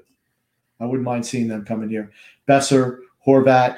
I mean, Brock, they're, they're was 20, Brock Boeser was a 23rd overall pick. Yeah, it had to be Elias Pettersson because, I mean, I thought Boeser was later and so was Bo Horvat. Um, but again, they've got a lot of offensive talent. They just. Horvat's a leader type too. He's absolutely a leader type. He's somebody who could fit in with this. I think he'd fit in really well with this team. Hmm grumpy old man. Uh, and this is, I'm sure, the same exact uh, thought process you're uh, Brian J saying here: talent over anything else. I don't care what you do off the ice. To be honest, uh, and, well, you know, what you get paid for. That's not what you get paid for. I mean, I, like I said, I don't. I'm not criticizing him as a person at all. It's just what he brings to the table. That's all. Mm-hmm. Grumpy, we are right at two hours, a little over two hours. Grump, is there anything else you want to say before we wrap things up here today? An odd Sunday evening special, Grump.